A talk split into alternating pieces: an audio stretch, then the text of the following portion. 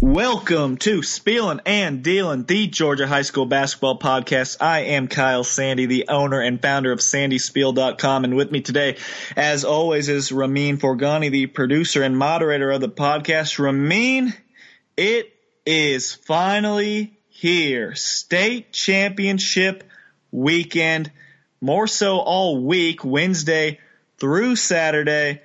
We've been with you through the off season, through the regular season, region tournaments, state playoffs. We're the spot to come to. All comes to fruition this week. Ramin, how are you doing today, sir? I am doing well, Kyle. I am tired. I was out at some Final Four games, as I know you were. Take four mm. games in a day takes a toll on you, but we are finally here at the state championship. Nowhere else we'd rather be. This is what we've been building up to, and we have a great podcast in store for you, ladies and gentlemen. Lots of special guests with some expert analysis. But before we get to that, Kyle, we need to thank our sponsors. Yes, we'd like to thank our Spielin' and Dealin' podcast sponsor, Sportal Space. Sportal Space helps teams find gyms and fields for practice or training and makes booking a gym as easy as finding a restaurant on Open Table or a hotel on Expedia. Check out Sportal Space. Every practice, every game. And now, Kyle, I want to get right into it. We're going to switch up the order a bit. I thought it made more sense to go in a chronological order, as you alluded to. We do go Wednesday to Saturday. So we're going to start with Wednesday. The first game of the day is going to be 2 o'clock, the 2A Girls State Championship. And it's going to be Laney versus Josey for the fifth time this season, Kyle. Yes, and that is that is a theme. There are a ton of games uh, that we are going to see this week that are rematches and very familiar opponents. And just looking at it, Laney, they got a, a sparkling record. It looks like they're 31 and 0 if their max preps is correct. You never know sometimes, but 31 and 0 and you're looking at Josey who is um, I believe they're listed at uh, they are 27 and 4 if that is correct and all four of their losses have of course come to Laney and just looking at how they've done uh, throughout the season. They've had some really close games. They, Josey's led a lot of these games, and then they just run out of juice. So their first meeting, uh, 70 to 57, Laney came back and won that one. Then their second meeting, this one was at Josey, 67-60. Laney again close. 68-62, they meet again, and then in the region championship, Josey, you know, they get blown out 66-41, so fingers crossed it's going to be a more so that that second and third matchup of a very close game. Um, you know, we all know. I mean, everyone talks about Upson Lee as being the team with the longest winning streak. You know, over 60 games. I mean, shoot, Laney's got over 60 game winning streak as well. And they've been the team to beat all year long, and they just keep on marching and marching and marching. They keep on rolling, and uh, they they did a good job. They they handled their business in the semifinal, and uh, you know they they they were down like 11 to two, 9 to two early to model, but they ended up winning 68-51. Uh, Victoria Saxon going to South Carolina, she was held to just 14 points. She picked up a third foul. Uh, I believe that was early in the second half, and that was pretty much all she wrote. Uh, and, and Desha Benjamin going to Alabama finished with 21 points. Jessica Williams added 16 points. You know, just just the usual suspects over there at Laney, and then you got another uh, very good uh, wing in Jaden Hamilton. So the, you know that's that's a big three for them. But between Desha Benjamin, Williams, and Hamilton, they're averaging. Uh, it looks like about 57 points, and everyone else, you know, you got five points here, five points there, and then everyone's in the two points per game. So that that's a big three. And I mean, Josey, they've seen them. You know, this is this is their fifth crack at them now. And Jawan Bailey, uh, he's a, he's a, a, younger guy. He's been doing a, a really good job. They've really taken it to the next level. But again, if you want to be considered completely elite, you have to be able to slay the dragon, and that is Laney. And Josey's played him as well as anybody in the entire state. So you, you gotta feel you gotta feel good about that. But are they going to be able to get over the hump? And we know the offense is going to run through the, the, the two sisters, Takedra Rowland and then uh, Rykeria Rowland. Takedra averaging 16.8 points per game and six rebounds. Rykeria averaging uh, close to 12 points per game. And they, they're big, physical looking girls, but they, they they can shoot the rock. Both of them over 43 pointers made. They are really good at shooting the ball, and uh, they can get to the foul a little bit here and there too. Uh, we got Takedra. He, she shoots 67% from their line. Rykeria 75%. But that offense is definitely going to run through those two girls. And they got, you know, they got a couple others that have hit over 15 threes this season. So they can stretch the floor. But it's just going to be very tough, very tough for Josey. I mean, you get beat four times. And um, I, I like to think they always say it's tough to beat a team three times. It's tough to beat a team four times. It's almost impossible to beat a team five times. But they're not talking about Laney on that other side of the ball there. Um, I mean, if if Josey's going to win this game, obviously they're going to have to handle the pressure and they're going to have to make some outside shots and try and slow down Daisha Benjamin. That's pretty much the recipe for success. Uh, Laney has been there, done that before. Josey has not been uh, this deep to the playoffs. I think 2004 was the last time uh, they, they, made it to the uh, the Final Four, I believe it is. Um, so we'll, we'll, see how it all plays out. Josey, they they're coming off a semifinal win, uh, beat Fitzgerald 61-47. Rykeria Rowland 22 points. Takedra Rowland uh, 17 points. So that that's a recipe right there. When you get 30 or 39 points between those two, you feel good about themselves. But um, yes, that that's it. Can they beat Laney? It's going to be tough and that's a testament. We've talked about it. We've had Laney as our preseason. I think I said uh, at the very first, before the season even started, our way too early championship predictions. Laney and 2A girls was up there. Uh, you mm-hmm. you didn't want to commit all the way, but that was about if we were going to hedge bets. Laney and 2A was where we'd hedge our most of our money on, and indeed they're back to the championship, and it's a testament to their build. You know, you talk about beating a team three or four times. Uh, they've done that against uh, you know not a slim pickings Josey team, a respectable Josey team. So let's see if they can do it five times. Yeah, that's number one Laney versus number three Josey in the state. So both those teams, uh, Laney's been number one all season long, and Josey, uh, they have quietly climbed their way up the ranks, and now they're looking for a loud exit to this season, trying to end it with a bang at 4 o'clock at the Macon Centreplex on Wednesday, March the 7th. It's going to be the 2A boys final, Vidalia versus Thomasville. We'll be tipping off, Kyle. Yeah, and uh, I, have been a, a, long doubter of Thomasville. I'm 1,050% um, officially on the bandwagon. I'm on the bandwagon. They have absolutely earned their way to this championship game. You beat Swainsboro by six in the first round. You hold off Dublin by 12. You, you annihilate Spencer like you're supposed to. And then Glenn Hills, I mean, Glenn Hills looks so good against Therrell. They were long. They have all these athletes. They have all these guards. Yeah, you know, I'm thinking they have every single recipe you would need to be a complete team and be able to beat a team like Thomasville. And they just got slapped. They got slapped around in the second half, 74 to 57. Reggie Perry, I give him some some uh, some grief sometimes, but he is he is he's very motivated right now, he is he's he's certainly making me eat my words. I'll, I'll give him credit for that. Twenty seven points, just ate up Timmy Sellers inside. I mean, that could have been Timmy's big game. Presbyterian was in to see him. Uh, I heard Timmy played pretty well, but just looking at the numbers, just six points, and the guy you're probably guarding or you know you're you're banging bodies with the the, the main target that you're going to have to try and slow down puts 27 on your head that's that's a missed opportunity for Timmy Sellers and that team. John Whitehead had 16 points in the loss. I'm not sure how many uh, Tim Williamson ended up with because he was so great against Therrell. Obviously, he did not have that same effect. Uh, and Vontarius Woolbright had 19 points, and we were always asking. That's the one thing I've always said. Well, you got Reggie Perry, who's he's going to get his points and get his rebounds, a little bit of this, a little bit of that. But who's going to be that guy that can step up beside him? Is it going to be Titus Wright?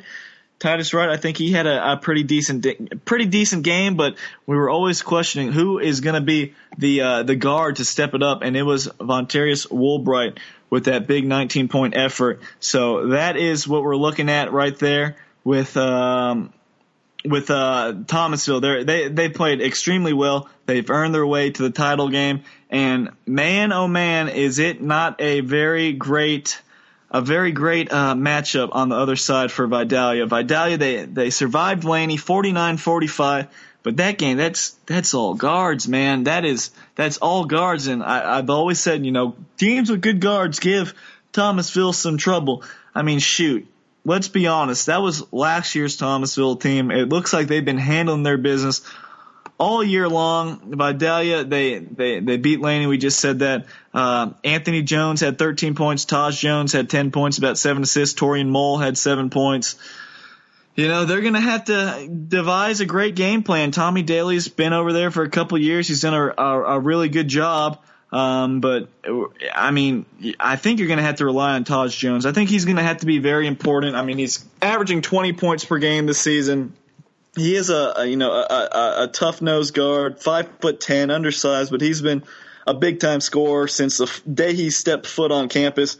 Uh, but he's going to have to get some help from his friends. It's going to be tough. He's a senior. Then pretty much their their next four or five top scorers are are all juniors. So you feel good about coming back next year. But the head honcho is Taj Jones, and he's going to have to have a great game.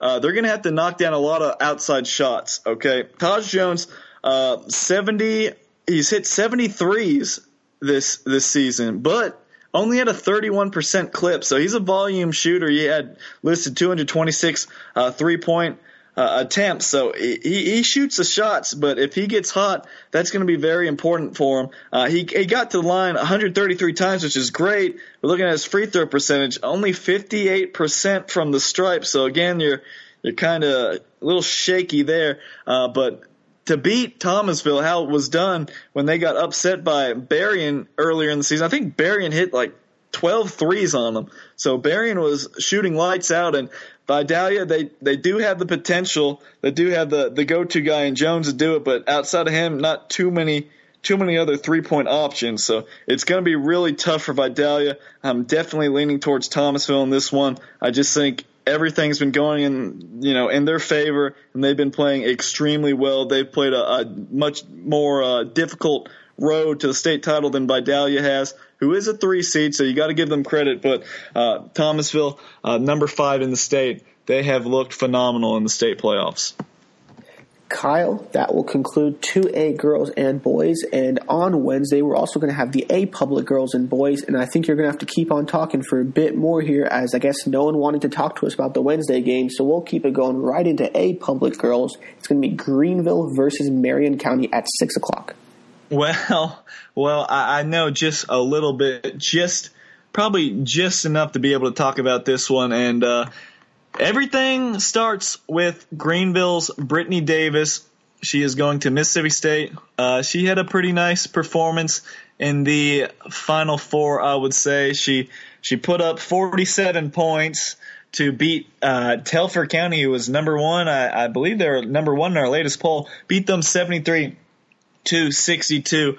So uh, th- that's pretty good. 47 points. Adriana Purdue added 10 points in that win, and uh, they're they're seeing a team that they're quite familiar with. And you know, just harping back, looking at the rankings real quick. Uh, our final regular season poll: Greenville slipped all the way to five, and Marion County rose all the way to two. And the reason for that is because in the region tournament Guess who knocked off Greenville quite early? That was Marion County. So they've done it once. Can they do it again? 67 63. They did find a way to solve um, Brittany Davis and slow them down, uh, Greenville. And that's interesting because if you look at the two games prior to that, uh, the region tournament win, their first matchup, they lost at Greenville 68 58, close game and then they lost 63-62. So all these games have been um, very, very close. I mean, in that, that second showdown, the 63-62 loss to Greenville, Brittany Davis had her her you know her usual big game. She had 28 points, had 12 rebounds, eight steals, uh, pretty much doing everything. In their first ma- uh, matchup, you know, I, I believe it looked like it was more of the same, 68-58. We just said that. Uh, in that game, it looks like she finished with 29 points. Uh, same thing, you know, 10 rebounds. And then in the, in the region tournament, when they finally got clipped by Marion County, 67-63, uh, let's see if we got it here. She was, you know, she got her 38 points. She got her 38 points, was a wrecking ball again. You know, she gets to the foul line a lot. 38 points, 14 rebounds, 7 steals. So, you know, she's always going to get her points, is what I'm trying to surmise here. It's going to be important to see who are the, uh, the supporting cast that can, can really try and help them uh, get this championship and really step up because we know it's going to be Brittany Davis, uh, but who is going to help out? And it was Purdue the other day, and they're going up against Marion County. and Marion County, they uh, they handled their business 45-40. They beat Terrell County, uh, which was a really really good game. Uh, Janiah Kroll double doubled, 12 points, 12 rebounds, and Tori Myers had eight points and five rebounds. And uh, you know, Marion County is very big. They have a lot of size. We've harped on this a lot. Um, the Whitley sisters, Ansley and Ashley, both about six foot one. Myers, who we just mentioned, she's six foot. Um, Crowell's five foot eleven. Like this is a very tall team, and I think that might be a reason why they they've been able to beat Greenville. You know, it was just the one time, and Brittany had monster monster performances, but they do have some big bodies that they can throw at her. And uh, you know, Fran McPherson, she wins everywhere she goes, and uh, she's to have an opportunity to hang a banner up at Marion County. Uh, but it's to be obviously, you know, you got to try and slow down Brittany Davis. Kyle, into A Public, the boys, the nightcap for Wednesday. It's going to be Montgomery County versus Wilkinson County. Oh my goodness! I don't know if you saw how that game all all played out and ended up, but what a mess! What a disaster that one was for uh, Central Talbotton in their loss to Wilkinson. Uh, just a recap for you. Uh, the final score of that one was 61-60, and that was because Central Talbotton had the lead. Uh, one of their players, inexplicably, there was about five seconds left or so, six seconds left, inexplicably on the inbounds, tried to go for a steal, and obviously he overruns a steal. The inbound pass gets to Raquan Smith. He races the length of the floor and lays it up and in at the buzzer to send that gym into a frenzy, a heartbreaking loss for Central Talbotton.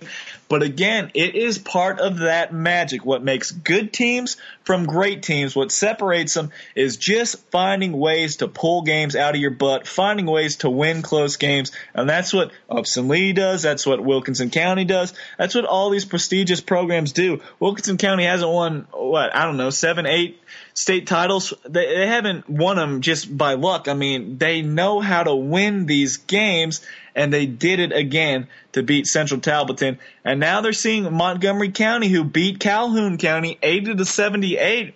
But I don't know. I mean, Montgomery County, they're pretty much they're all guards. I mean, Shaw Robinson had 22 points. Devon Coglin, their leading scorer, had 18 points. Jaleel Wilson, 14. Derek Williams, 11. I mean, they put up points. They put up a ton of points, but Wilkinson, they got some big dudes. Tylen Grable, uh, a, a, very big physical football player that can control the paint. Uh, you got some other really good guards. Jalen Lamar, um, Devin Jones. They just got guys that have been there before. And Montgomery County has not been there before, but they have been playing extremely well. And, you know, they're going to have those shooters. They're going to have to knock down a lot of outside shots, but Wilkinson, that's a team that wants to get it done defensively. Where whereas Montgomery County, they want to you know run and gun, free flying offense. Uh, usually defense wins out, and it's not going to be a game that I can promise you it's not, it's not going to be a game scored in the 80s, which uh, would really favor Montgomery. Montgomery wants it 70 plus. Wilkinson, uh, they're going to have this one 50s, 60s, and if it's not, if it's, I'll put the magic number at, I'll put the magic number at 60. Um, if this game's 60 or below, it is definitely in Wilkinson's favor. Now, if it's, I'll, I'll, change it. 65. 65 and below, definitely Wilkinson's favor. 65 and above, I'm leaning towards Montgomery County in this one. Uh, it's going to be two contrasting styles. Like I said, Montgomery County, if they can get up and run and you know beat beat Wilkinson in transition, they'll have a shot at this one. But Wilkinson is just so good and you know just so physically strong and mentally strong. Uh, they're going to try and grind this one out.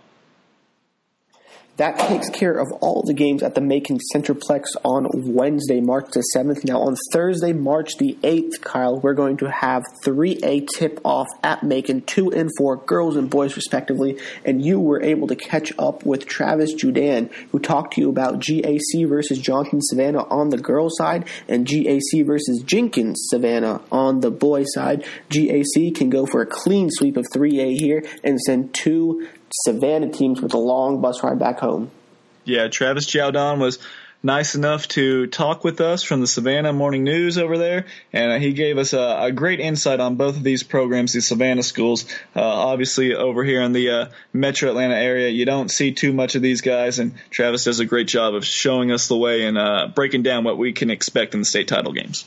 Without further ado, here's a conversation between Kyle and Travis.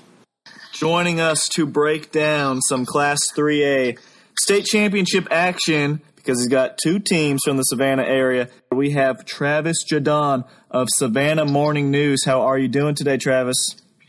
Hey, Kyle, I'm doing well. Thanks for having me, man. GAC, uh, GAC is number one in the state on the girls' side. They've they've been rolling all season long, and then Johnson uh, has been a top ten team all year long as well. Uh, I think Johnson's seen uh, some pretty good competition in their non-region schedule, and they have more losses than last year, but uh, they played a good schedule. But coming into the state tournament, I think GAC, just like GAC on the uh, the boys side, I think they've seen a little bit tougher. I mean, they did have to to beat Beach. They got their revenge on them, beat them by ten points, and they they dealt with Franklin County and they, they pulled one out that I think they were trailing a little bit, and they came back and won 49-43. And and Johnson, uh, they picked up a nice 43-33 win over Tattnall County. County. And right before that, they did beat Lovett and an All American and Jenna Brown winning 52 to 46. So could you give us a little, uh, little insight on what Johnson likes to do and what you've seen from them this season?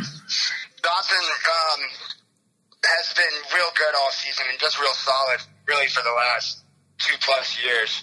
Um, their head coach Brandon Lindsay is is as intense and, and hands on as I've seen from any basketball coach. A lot of coaches tend to leave some of the fundamental coaching to their assistants and, and stuff like that. But Lindsay is as hands on as it gets, and it shows because his team has his fingerprints all over it. Um, they were led yesterday by Jemiah Cutter and Jasmine Thompson with 14 and 16 apiece. They're, Johnson's best player, Bubbles Williams, had an off game shooting the ball, only three points with no field goals. Mm. Um, she still managed to contribute with six boards and three assists uh, she was dealing with the death in the family coming into the game, so um, you know, understandable that she would her mind may be a little bit elsewhere. Um, what's what's interesting about Johnson College is that that a lot of teams when they make it to the state title game like Johnson did last year and where you know, let's face it, they were trounced by Beach in that title game. Mm-hmm. A lot of a lot of teams will use that and they'll talk about it as motivation and trying to get revenge and you know all those all those cliches. Johnson is not doing that. They they have separated this year from last year completely and and basically want nothing to do with talking about avenging last year's title game loss. Um, I think Lindsay, their head coach, knows that they have their hands full with GAC. Uh, haven't seen GAC, haven't really got a chance to look into what they'll bring, but from from all accounts, um, Johnson will have their hands full, and it'll probably be their toughest matchup in the last two years. Yeah, that's a, that's a good point. and I mean. GAC, their their best player went down with a, another ACL injury. You know, pretty much kind of early in the season. I think she only played in ten games. Robin Benton, who's going to Auburn, who's their dynamic guard, their leading scorer, they're leading everything. She's been hurt, but it's pretty nice when you have three other Division One players that pick up the slack. Taylor Sutton's been averaging close to 17 points per game. Uh, she is going to Middle Tennessee State. You have uh, Reynolds who is going to Hofstra, averaging 12 points, uh, nine rebounds per game. You have uh, Mary Martha Turner. Uh, she's going to Wofford. I believe she posted a triple double in the state tournament. Uh, she's averaging 10 points, eight rebounds, couple blocks here and there. So GAC, uh, that's a team that has a lot of options. They have a, a good point guard in Kennedy Williams, who's been really dishing things out. Um, you know, I, I think Johnson, uh, Bubbles is obviously you know, she's hopefully she gets back right, you know, get gets her head, you know, everything all situated over there. But she's going to have to have a good game. I know she is a she's a bomber from deep. She can be a fearless and she can put up some shots. And when they're dropping, uh, that's that's big for them. And I know Cutter's another very good uh, versatile player for them. But someone I think that could uh could make a difference. I mean, Gianna Copeland is huge and super long, and you know, I think I, I haven't seen her too much, but from people I've talked to, it sounds like she's gotten a little bit better and a little bit better every single year. She was extremely raw when she first got there. She's averaging you know, six points, six rebounds, and eight blocks per game. Is is she still in the lineup? Is she healthy? Is she still going to be a factor? Do you think? Oh, she is definitely a factor, and, and you're right. Over the last over the last four years, she's a senior now. Um, Copeland, six four senior center, averaging I think like eight blocks a game. So that's impressive in its own right. She's gotten better over the last four years. Uh, at first, she seemed to not really know how she fit into a to a really talented Johnson roster, and, now she's coming to her own um, and has really found her role. Her role, unfortunately for Johnson, is not really providing a lot of scoring, but I think um, in, in this game against JAC coming up on Thursday, Johnson's going to need that third party to, to step in and be a 10 to 15 point scorer. They have Jasmine Thompson, who's, who's averaging 11 and 8 a night. Um, they'll need her to give them at least that um, if they hope to, to supplement uh, Bubbles Williams and Cutter. Um, Copeland can be that that threat inside. She just really hasn't been the threat on the offensive end inside. But yeah, on, the defensive end, she's as disruptive as anyone in the state. Yeah, she's gonna she's gonna have her hands full in her you know in her own right dealing with uh, Reynolds going to Hofstra inside and some of these these forwards you know Mary Martha Turner. Uh, but I, I think that she could be a key if she can kind of slow down any second chance baskets or any points around the rim. That could bode pretty well for Johnson. I mean, we're looking at uh, just looking at GAC's schedule, I mean, you kind of have to throw it at the window just a little bit, maybe just the the, the margin of victory since Benton was healthy. But I mean, they beat Norcross by 13. They beat Southwest DeKalb by like 40 points. Beat McEachern by 11. Like they were they were thumping some teams, and Benton going down with the injury, they've they've continued to roll. But you know, the one thing is GAC they they haven't been in this this big title game, and Johnson is is very experienced. And you, you said it, Brandon Lindsay. Uh, he's a very good coach, and uh, he knows what it takes to win a state championship, or at least be right there and with the spotlight on you. Right, and so Johnson, you know, if we're being honest with ourselves roster wise, then GAC would definitely come in as a favorite. But it's like you say, Kyle, there there's something to be said about a team that that gets on a big stage like this and it's just ho hum. It's just another another night at the office because Johnson, having faced Beach, um, a perennial state power, as you know, a bunch of times in this city, those matchups can get them ready for the state playoffs. And then having been in the state playoffs and the state title game the last two years, where they're going on their well, this will be their was it tenth state playoff game in the last two years? Is that right? That, that sounds right to me. They, they've been in there a ton. Yeah, so so that you know, if there's a, something that could lean Johnson's way, it's definitely the experience. Um, the stage won't be too big for them. Uh, GAC just might be too big for them. Yeah, yeah. Well, I, I'm looking forward to seeing this one. It's always fun seeing you know teams that never see each other play. I mean, last year's championship game when we saw Beach demolish Johnson, and they played for like five times. You know, I'm not I'm not too keen on all the rematches. We, it looks like we have a bunch of rematches in a lot of classifications, but I do like seeing you know uh, an Atlanta area team, you know Gwinnett County, mean a, a, a Savannah team, which you always know these teams coming from Savannah are going to be just as hard nosed and tough as it comes. They might not have all the the quote unquote you know rankings and stars and Division One players, but uh, they get the job done over there on the coast.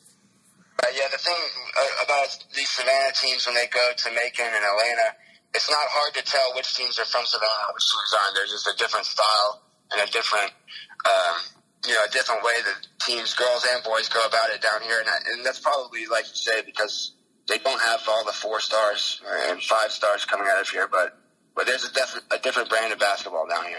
On the boys' side, we have number three in the state, GAC. Uh, they knocked off Johnson 75 61, and then just recently Morgan County 73 71. They were the one seed out of Region 7, playing Region 3, number two seed, number five in the state, Jenkins.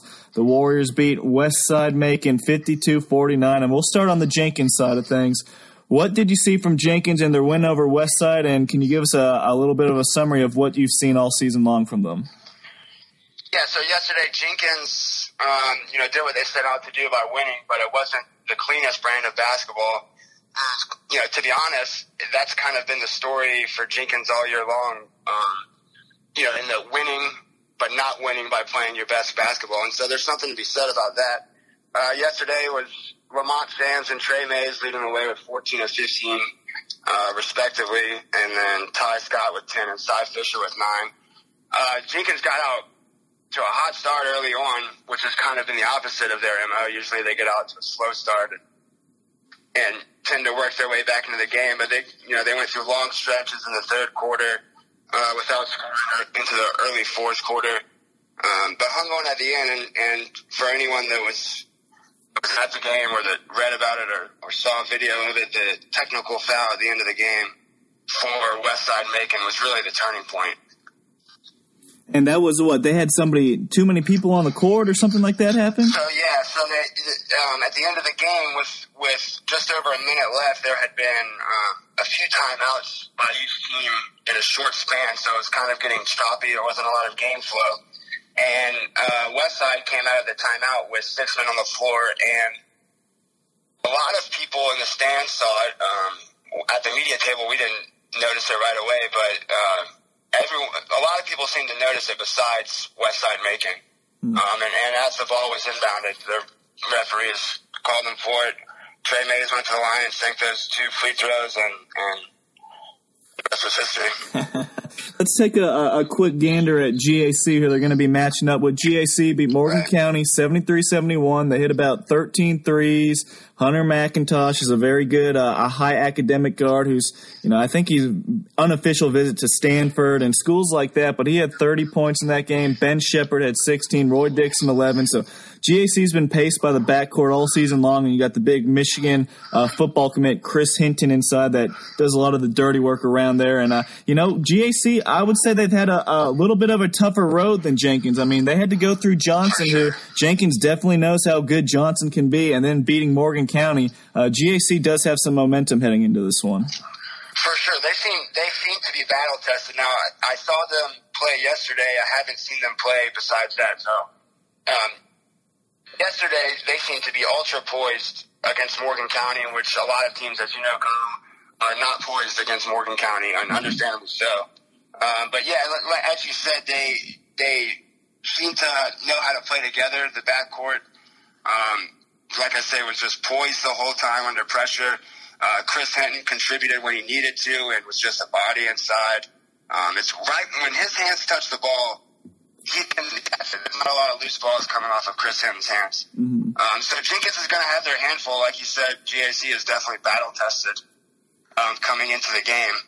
But uh, I think the matchup, if Jenkins is looking to comp GAC to somebody, I, I do think that Johnson – is a, a pretty good comp, and their their backcourt is good, and then they have one solid guy inside.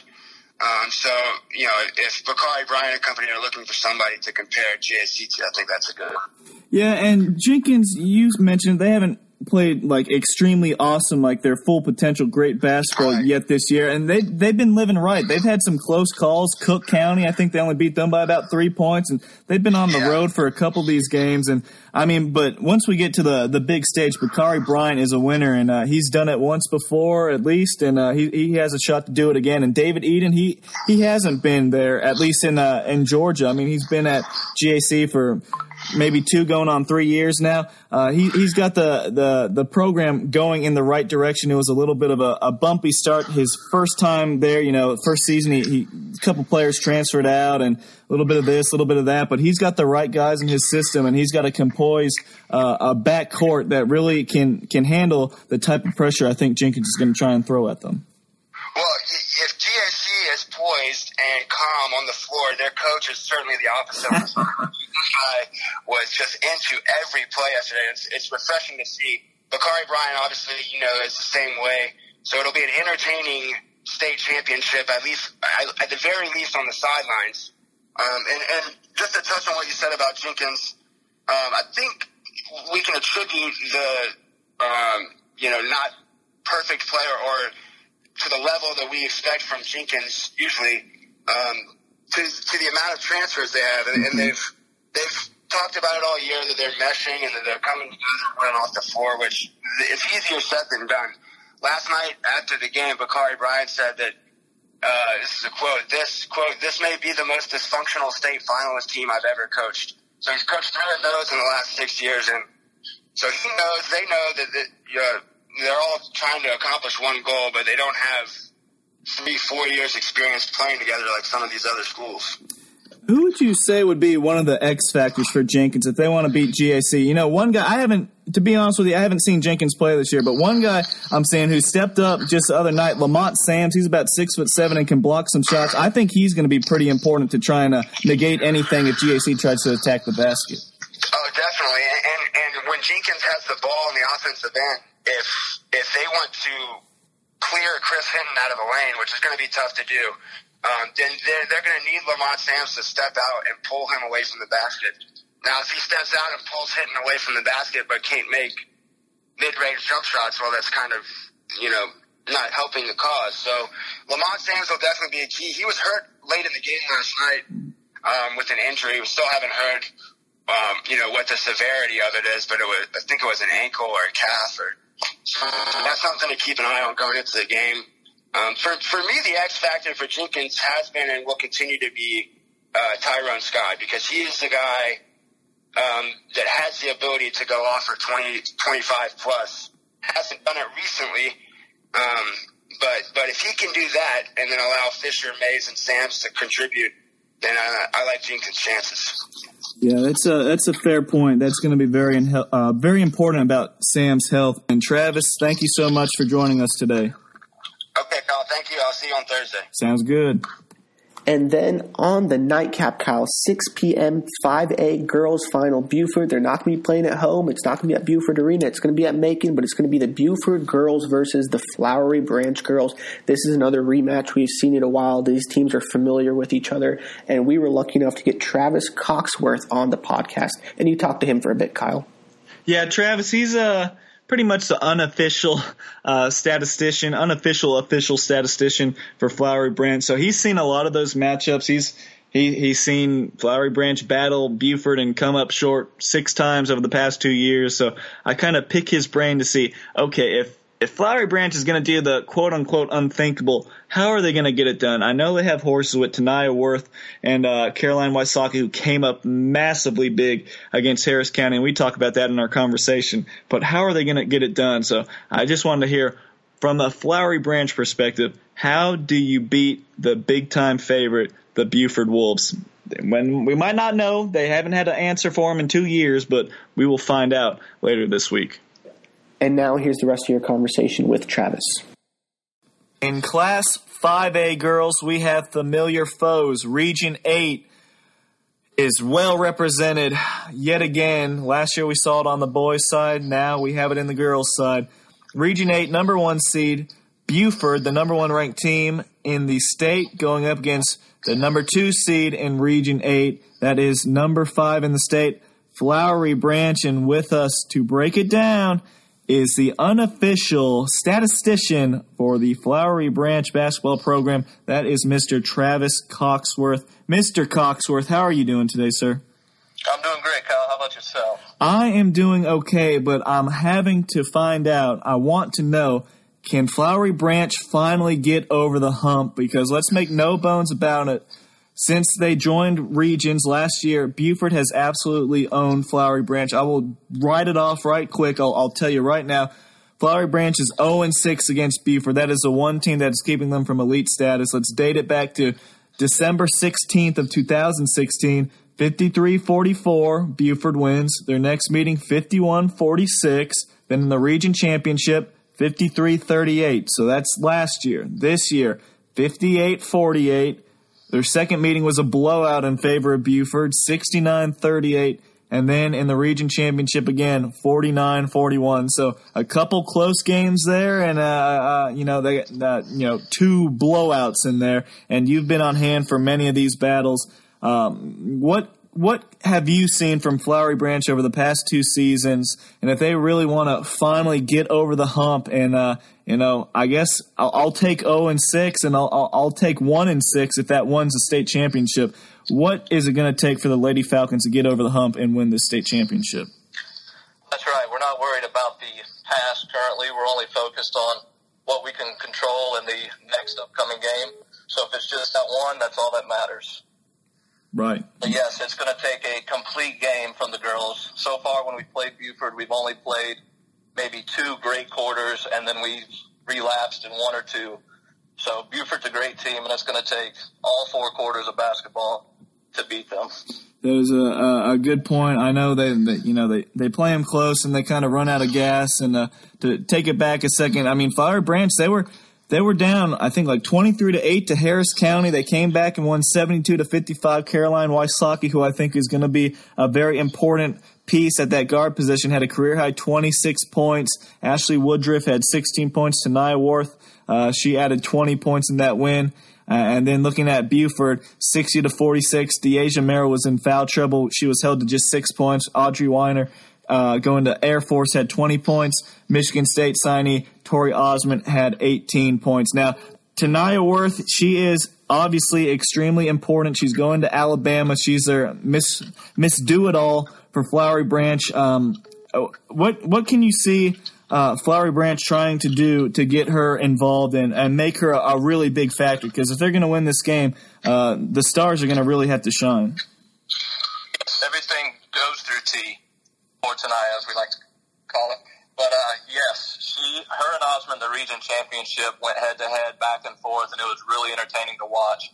But in the Harris County game, she got in foul trouble early, and we had to lean on Caroline Wysocki and Ashley Woodruff to step up, and they did a great job leading the team along with Lexi Sinkamy to push through that game. And, Uh, it's yeah. going to be tough against Buford's length to get some clean shots with their guards. Mm-hmm. So spacing and running some different screens, getting the guards open is going to be key. And staying with Buford. Yeah, yeah. I, I mean, Buford does have those really big guards, and you know they're physical. Tori Osmond's about six foot or so. Uh, Weiner, she's she's she's you know physically built, and she can hit hit those threes. And Gene Durden's just a master at at coaching these, especially in the playoffs. I mean, this is the quote unquote money season. This is where you you cash your checks. This is where you win all the big games. And they run that dribble drive offense to perfection, and they're just so good, and they can get after you and and, and press and and do do do things like that. But you know, Flowery Branch does have some good guards, and Lexi Sinkami, you mentioned her, Wysocki, um, Tanaya Worth, that that forward position. Uh, what do you think about inside? I know they, they have some size uh, inside that could probably play a, a bit of a role. Ashley Locke, the big six foot three freshman, uh, how has she played against Buford in the games you've seen? Has has she been able to uh, make much of an impact down low? She's done a great job on the board. She really has, showing maturity throughout uh, her young freshman season. I think she's averaged right around 10 boards a game against Buford, so keeping her out of foul trouble is going to be key as we don't have a ton of depth in that position. Sometimes we'll have to slide a guard down in that position when she goes out of the game. And do you think um, it's probably a silly question, but uh, losing six straight times, they've they've never beaten Buford, but they've never played Buford on on the the grand biggest stage, and they say it's tough to beat a team twice. It's tough to beat a team three times. It's tough to beat a team. Well, hell, in one regular season, it's extremely tough to do it four times. We saw the Buford boys uh, do it to Cedar Shoals last year. But do you think maybe maybe this could somehow turn out to uh, even psychologically in the back of Buford's head, like we beat these guys so many times, could it be maybe Flowery Branch feeling like they're playing possum and saying, "Hey, we're we're playing with house money here. Uh, we haven't been able to solve them yet before. Maybe maybe they take us just one percent uh, lighter than uh, expected, and we're able to knock down some shots and stun them." Yeah, with the schools being separated by only a couple miles, I think that rivalry, there's not going to be any overthinking that anybody can sneak up on anyone. Each uh, team knows the offenses, the out of bounds plays they're going to run for the most part. So we're going to give our best shot. They're going to give their best shot. We'll see if that one time will happen. Yeah, you're right about that. And just uh, I think I think there will be a little nerves on both ends, Uh-huh. just the the stage of the game and everything. But as of late, that we've been pretty uh, good on a second half team, so I think it's a single digit game around the half. Feeling pretty confident that they can pull it out.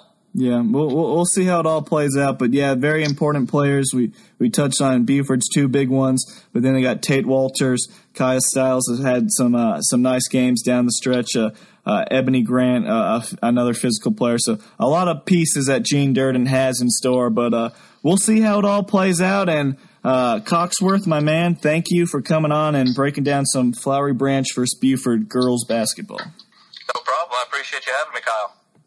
Actually, Travis, before I let you go, I know you have a golden nugget of information and you have a magic number that could be very crucial in deciding who wins this state championship. Give it to me. Magic number for the game is going to be 50 points. This season, Buford's lowest point total has been 48 points. And Buford has only given up 50 points three times in their this season, and each of those were their three losses against the top teams: Collins Hill, Norcross, and Lovejoy.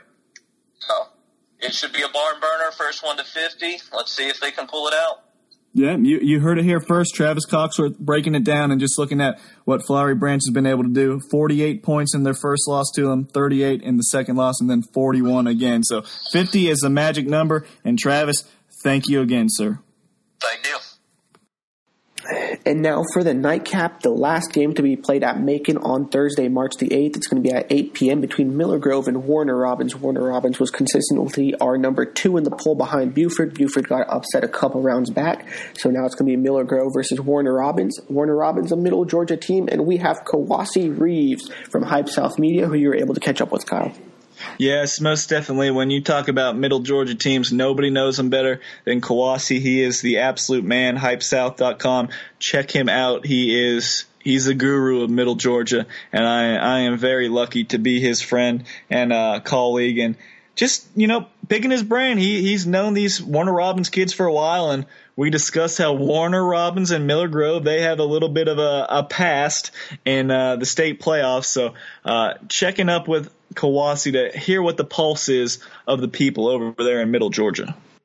In Class 5A, we have a state championship bout between number one seed out of Region 1, the number two ranked team in the state, the Warner Robins Demons, going up against Miller Grove, the three seed out of Region 5. They are ranked number four in the state, so they've been uh, they've been road dogs this whole entire trip, and who better to break it down with us than Kawasi Reeves of Hype South Media? Kawasi, how are you doing today, sir? I'm doing fine. I'm doing fine. Thanks for having me, Kyle. Of course. And anytime we have a Middle Georgia team, uh, obviously, the first person that comes to mind in that Maconish area is Mr. Reeves here. And let's just start, you know, jump right into it. Warner Robins won 77 57 over Clark Central. Uh, they really took it to him. Nelson Phillips with 32 points, Travon Williams 13, Jaden Norman 12 points. But what have you seen from the Warner Robins, uh, this team all season long? What do you think their uh, odds are in this state championship game? I think, uh, they're pretty locked in. Um, the other guys, uh, the, the role players, uh, Jaden Norman, uh, Trayvon Williams, Champ Dawson, you know, all of those guys are, are, are chipping in their contributions. When uh, earlier, early in the year, I think they were standing around and and sometimes they would get caught watching, you know, Nelson Phillips and Jacoby, you know, Owens go to work. Uh, but here lately, you know, towards the end of the season, and especially in the uh, playoffs, other guys have really started to step up and um and uh, contribute. And uh, so that's that's what I see. I, I like their chances right now. They're they're real locked in. Um, had them in from a media day prior to the season. I know that they were real, real upset about the way things ended last year against Buford, and they were locked in. It was it was state championship and bust, and uh, so they they set themselves up to kind of kind of fulfill that right there.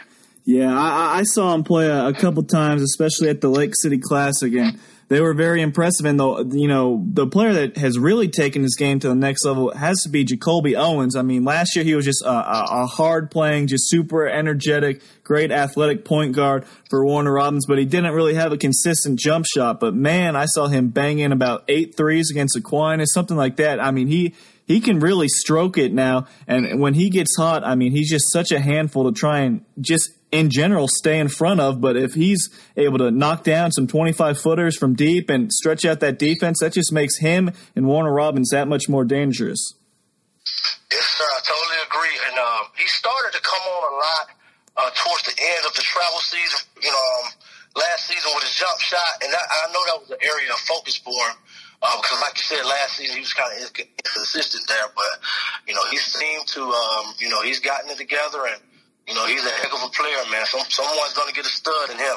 Yeah, he is definitely uh, easily top five available point guard in the state of Georgia. But they're going to be going up against a team that does have some good guards. Miller Grove, uh, Maurice Harvey, a junior, he's been leading the team in scoring at about 13 points per game. Lorenzo Anderson, another solid scorer at 12 points per game. Terrence Edwards has come on strong as a, a sophomore. But uh, a key battle is going to actually, I, I feel like it's going to come inside with, you know, Warner Robins. They have Jamel Dillard. He's a, you know, he's a, a physical bruiser inside, cleans the glass, does the dirty work, but he's going to have his hands full with a Jermon Clark and um, Kevin Page, another big six foot eight center. And I think those two guys uh, are going to really test uh, how physical and how well Warner Robins is going to be able to block out and score around the basket.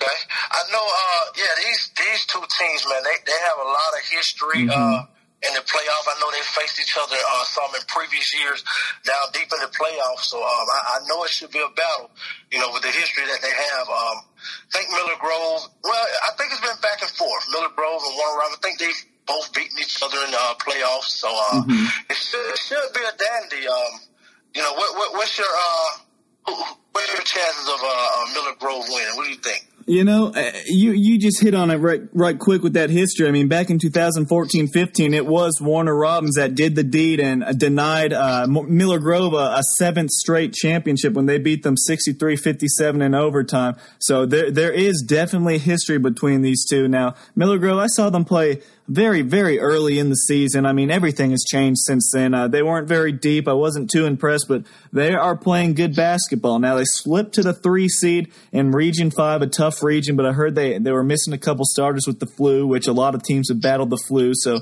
that is something to take into account. But they're rolling. They won a, a, a tough game against a Hiram team uh, that was all, you know, a defensive minded group, but Miller Grove, uh, they, they, they scored just enough points, 54 to 41. They won that one. Harvey had 11, TJ Stargell had 10, and Edwards had 10. So they, they've gone up against some good defensive teams. I mean, for Miller Grove, I know they have some good guards, some electric guards, and they, they've seen very good competition. But you can't you can't put it past Warner Robins. They've seen the best of the best as well. They've played the Graysons, they've played the Upson Lees. They they've really challenged themselves.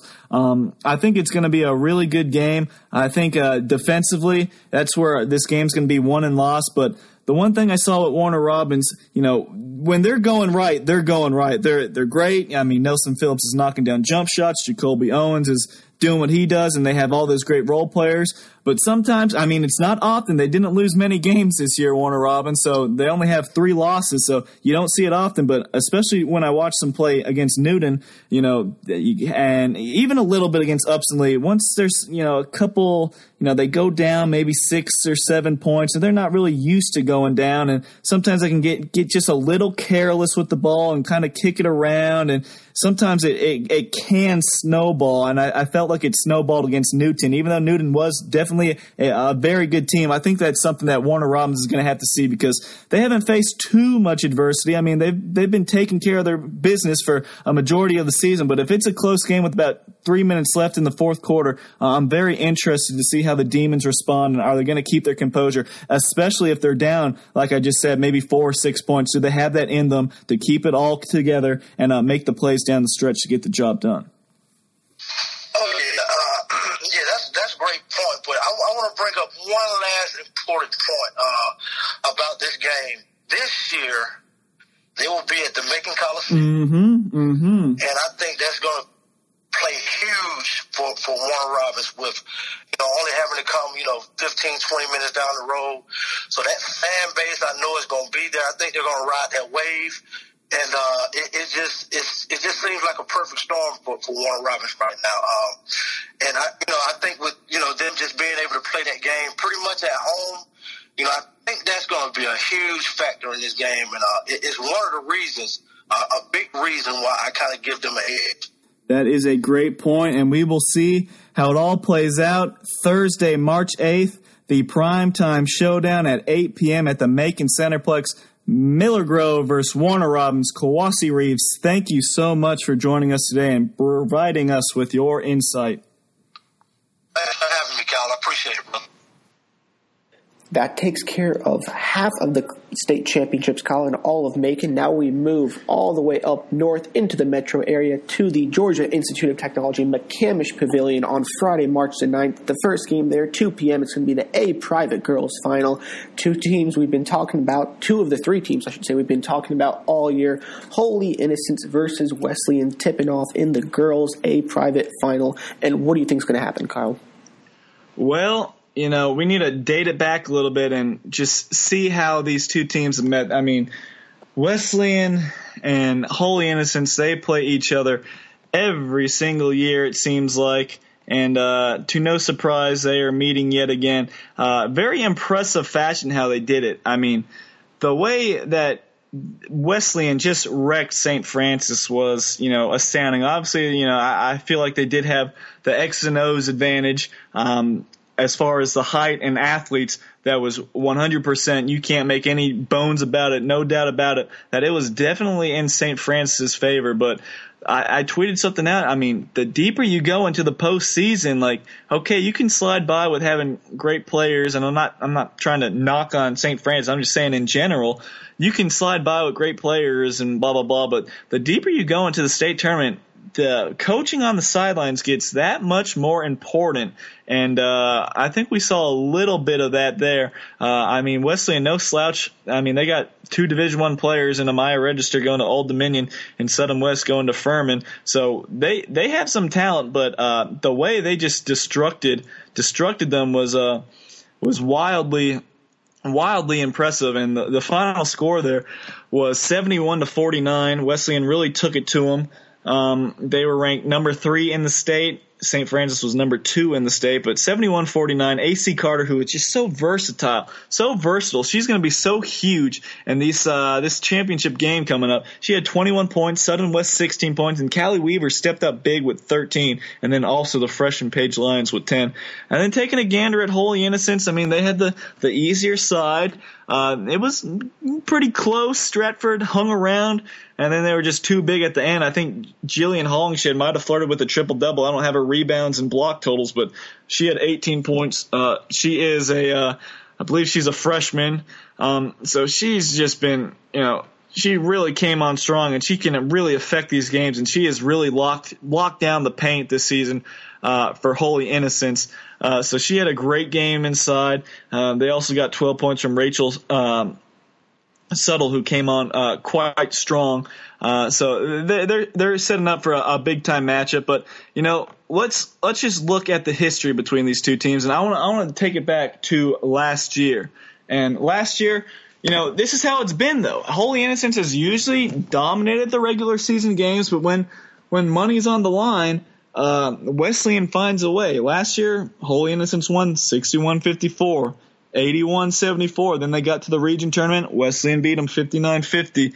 And then, of course, uh, looking at the championship game last year, Holy Innocents was up the entire game, and then Wesleyan comes out of nowhere. Their only lead was for the last minute and 56 seconds, and they stun Holy Innocents 51 to 48.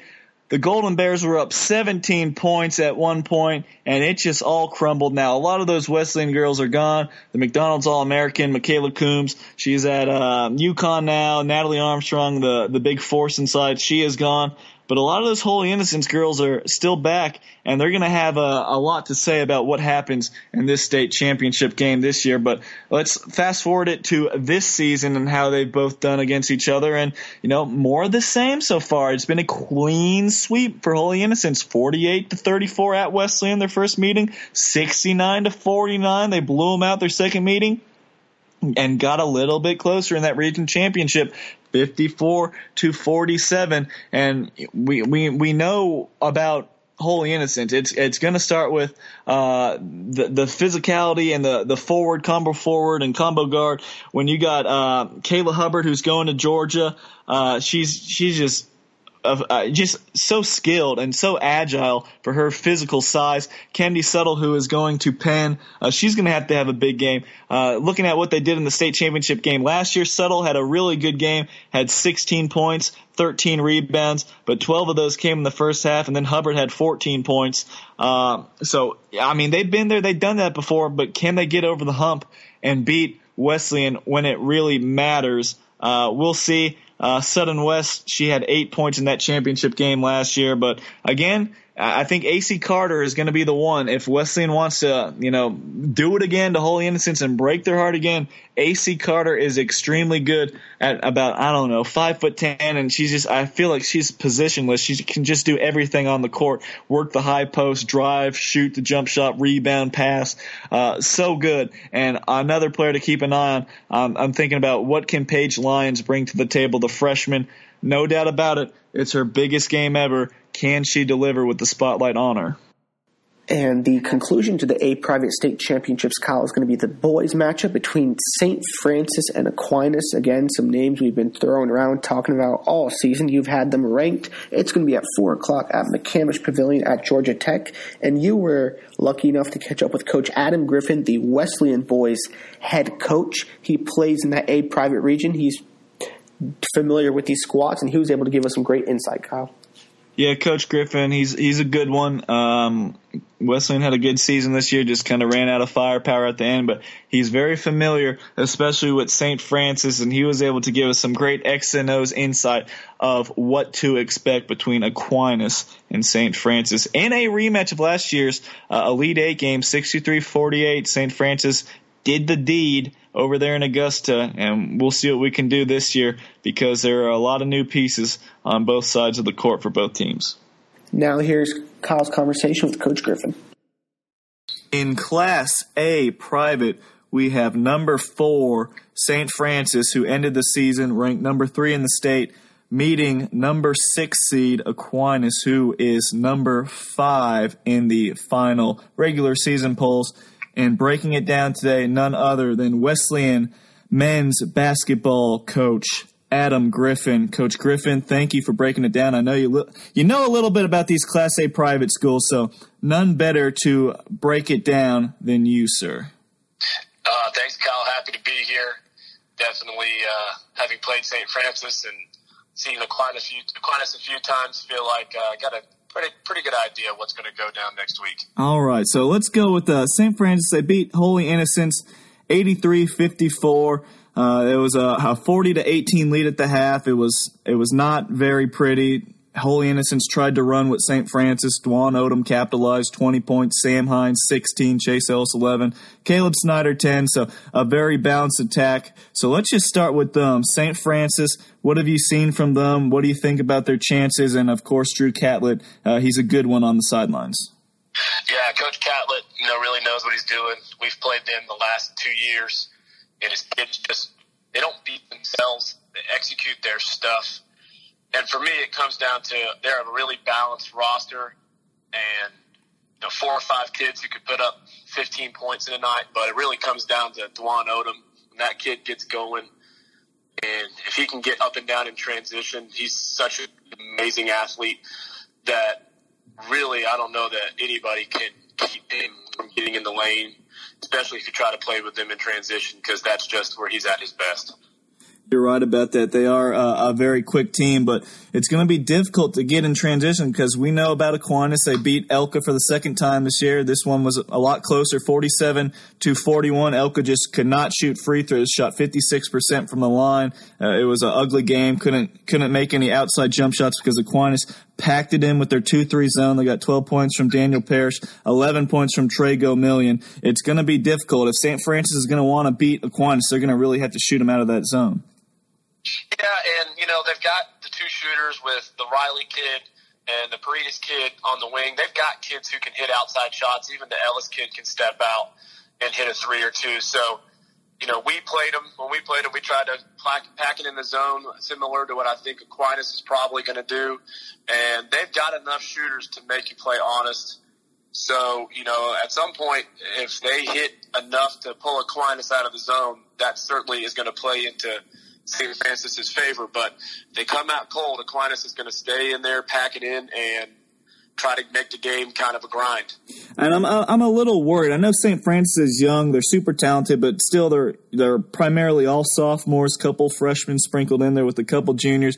Aquinas does have physicality inside. Dewan Hill, uh, Cam Gardner, they do have some size. They do have some length. Now, offensively, they get a lot of those points on dump downs with a Trey Gomillion or a, a Daniel Parrish drive. And Parrish, I think he's going to be very key to this game. When he transferred in from South Carolina, he gave uh, Aquinas, a, a, true ball handler that kind of struggled with a, a, real primary ball handler, especially against the press, someone that they could rely on. Now, Daniel's really herky jerky lefty, gets in the lane, but he makes a lot of awkward passes, but he's a great passer and finds a lot of uh, open players on the low block. So he, he, he usually spoon feeds um, Hill and Gardner around the basket. And St. Francis, they're not super big. I know Sam Hines is about six foot six, and Chase Ellis is, you know, maybe six three with that flat top, uh, but he is a really good rebounder. I'm just, you know, I, am weary of are they going to be physical enough to to try and uh, negate what Aquinas does on the low block when they get those dump downs. Well, I think you know they're going to definitely have a little bit of a size disadvantage, but they've played some bigger teams throughout the year. It's not going to be the first time they'll have seen it you know, the real question will be from a standpoint of do they try to to speed them up a little bit. I don't think St. Francis is a team that presses a ton. They'll use it occasionally, but you know they're more of a half court man to man team. It's going to be interesting to see if the lengths that St. Francis does have at the wing actually kind of helps them out because what they may not have inside size wise, they actually have some pretty big and very strong wing players. And the Odom kid looks like a SEC wide receiver recruit playing point guard. So, you know, he can certainly keep kids out of the lane.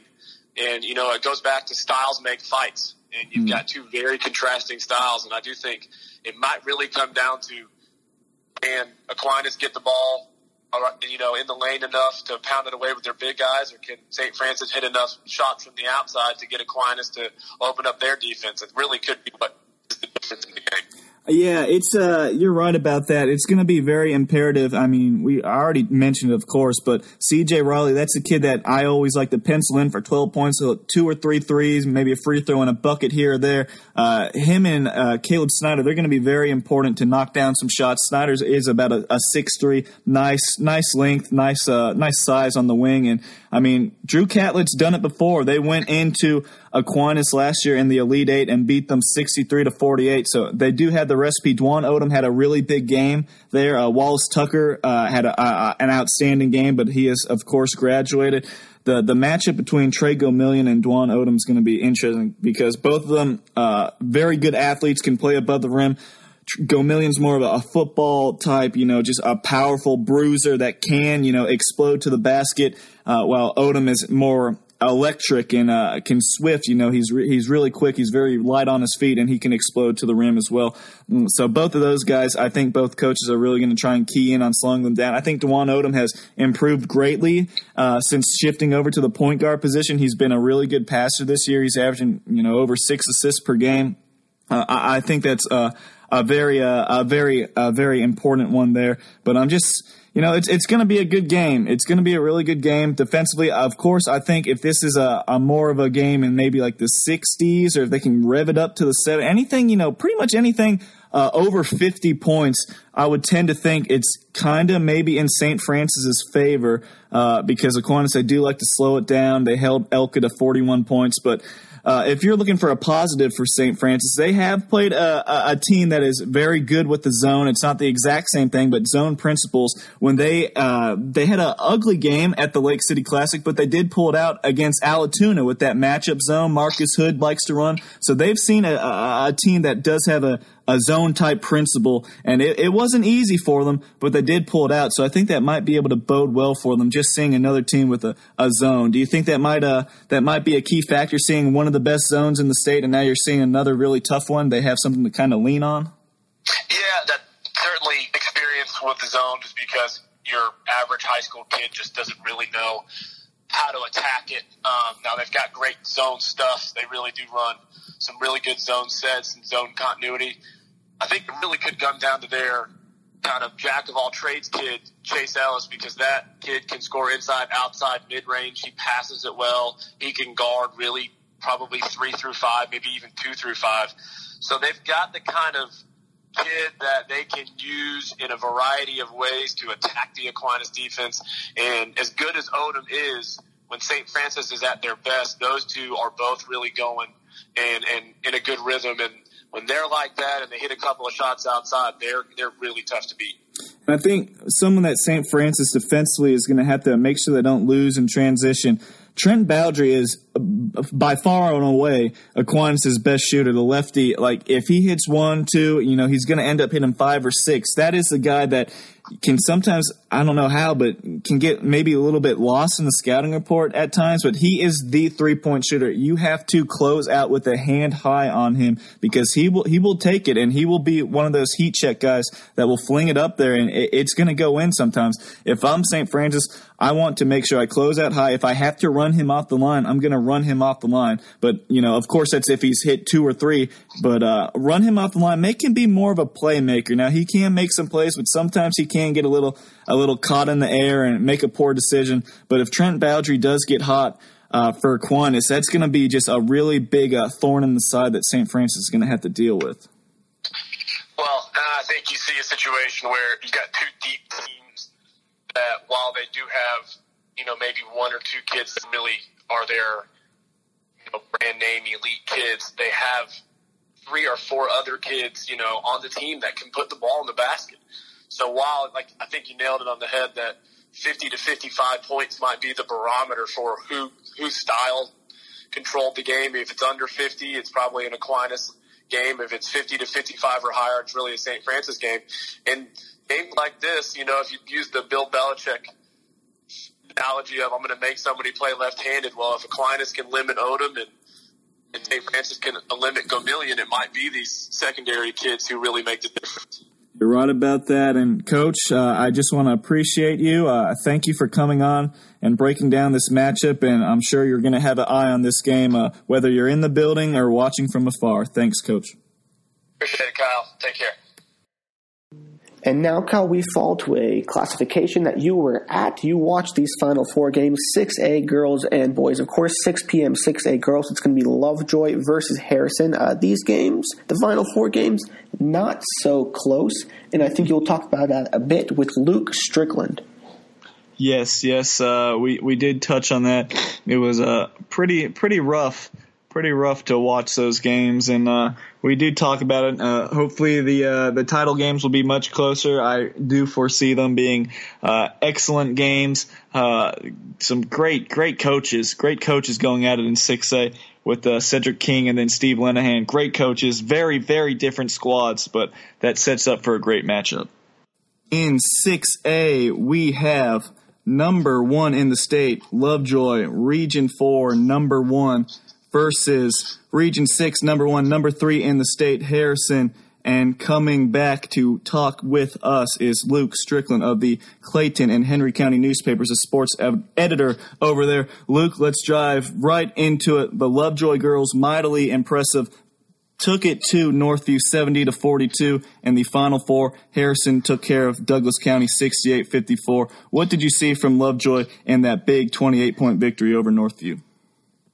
Lovejoy all year. Um, they're they're the special, perfect storm of having a good coach, um, athletic girls who can do things on both ends of the floor, and then having uh, two star level players with Genesis and then that Boyd. So you throw all that together, um, and you get what you get. Got here. Um, they're super talented. Um, obviously, I see them. I've seen them more. Uh, but I would uh, to beat them. You're really going to have to limit the extra points, and obviously that's you got to guard the three point line. Genesis Bryant has got to be one of the top shooters in the state. I mean, I don't, like I said, you see it a lot more than me, uh, but she is pure from three. Um, if she's open, she's going to hit it more times than not. But after that, they don't really have. They have street three point shooters. They hit a few um, in the final four that kind of gave them some breathing room and allowed them to stretch it. Um, but you got to limit that. If they're hitting five, six, seven threes, you're not going to win. Um, the other thing is you got to limit them in transition. That's easier said than done. They're going to score in transition. They're going to speed you up. They're going to try to do that. If you can, you know, uh, protect the ball, which Harrison's guards impressed me the other day, um, getting the ball up the floor and getting into their offense. If you could do that and make them guard in the half court, um, you're going to have a shot. The other thing too is they're all they're still young. They have one senior, Kayla Brown. The rest are sophomores and juniors now. They're experienced. They went to the Final Four last year. They've obviously made this run this year.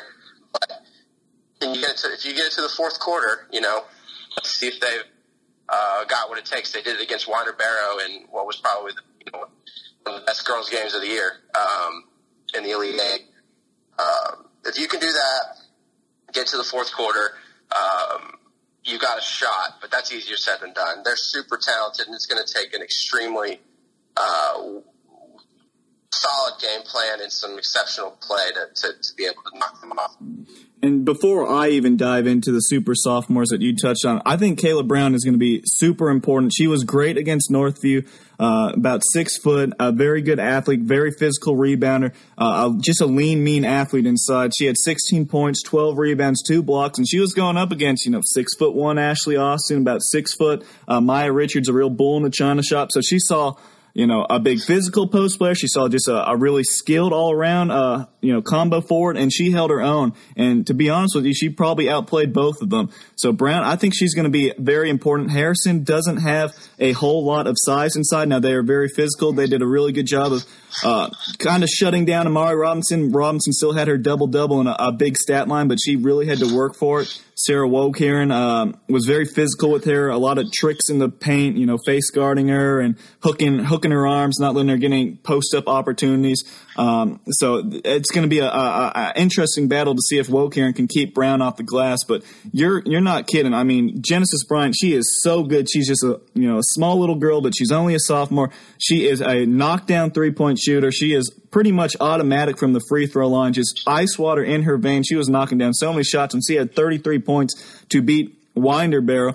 And you know what? I thought I thought they were done in the Elite Eight. They were in overtime. They missed those two front ends of the one and one in the fourth quarter and let Winder Barrow tie it go down 61-56 in overtime and I was like, well, you know, they're, they're sophomores. Maybe it's just time for the seniors of Bear to win this one. No way. They have no quit. Coach King's girls, you know, they slap that press on you. They are very aggressive, but they're smart with their aggressiveness. They're not gambling for steals. They're going to make teams play their tempo, but it's going to be a controlled tempo and they're going to be able to cut off drives. They, they slide their feet very well. Uh, they don't foul too much either, hands straight up, but they do a very good job of keeping the uh, ball handler and the basket separated with their body there. But Bryant was so good. She had 18 points, had 14 in the first half against Northview to really set the tone. Anaya Boyd, she was uh, just dropping dimes all over the place. I had her for 11 points, five rebounds, seven assists, five steals, and two blocks.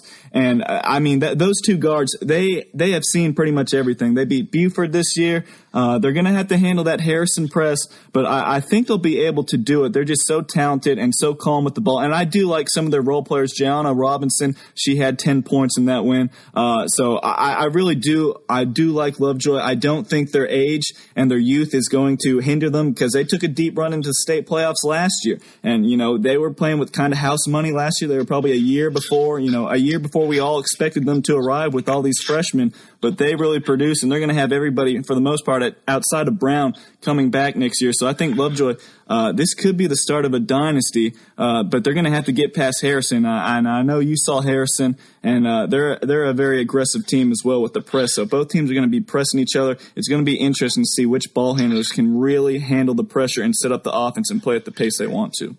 Yeah, I'm interested to see if Harrison presses them because I don't think that's the way to beat Lovejoy. I don't.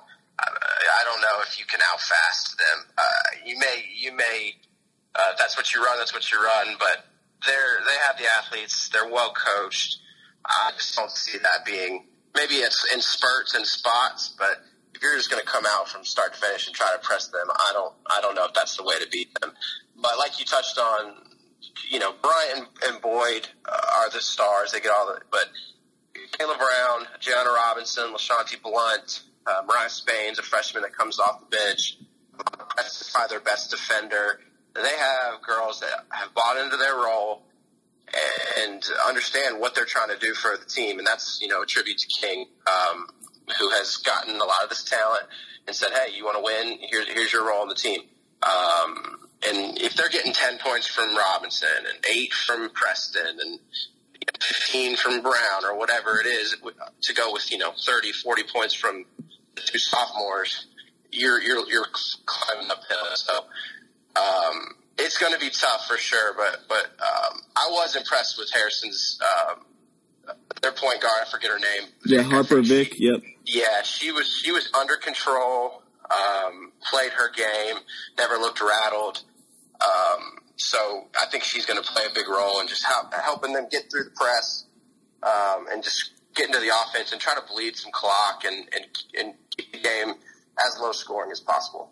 Yeah, Harrison, they are they are very well coached by Steve Lenahan. Harper Vick, she's going to GCSU. She had 20 points and eight rebounds in that win over Douglas County, and you know, not not quite the the superstar that Genesis Bryant is, but kind of similar. You know, very reliable with the ball, can knock down threes, can knock down free throws, just makes a lot of winning plays out there. Wokaren, we mentioned her a little bit earlier. Just a physical presence, a great glue player. 17 points and nine rebounds, battling Amari Robinson and uh, Audrey Jordan, who is their best college prospect, who's going to UAB. She had 10 points in that game. She was a little bit quiet, but she's a lefty. She always loves to finish with her left hand, go to that left side. She has a very quick, low to the ground crossover dribble that frees her up a lot. She also likes to go into the paint, you know, spin back down and spin her way to the basket. Uh, she's going to have to have a really good game. Um, but is she going to be able to score inside when she's running up against uh, a Kayla Brown or a Nia Boyd who does have length and can block some shots? Uh, they're going to challenge it because Lovejoy, they do play great defense. They held Northview to 22% shooting in the first half, and that was pretty much that was pretty much the game right there, just locking down Northview.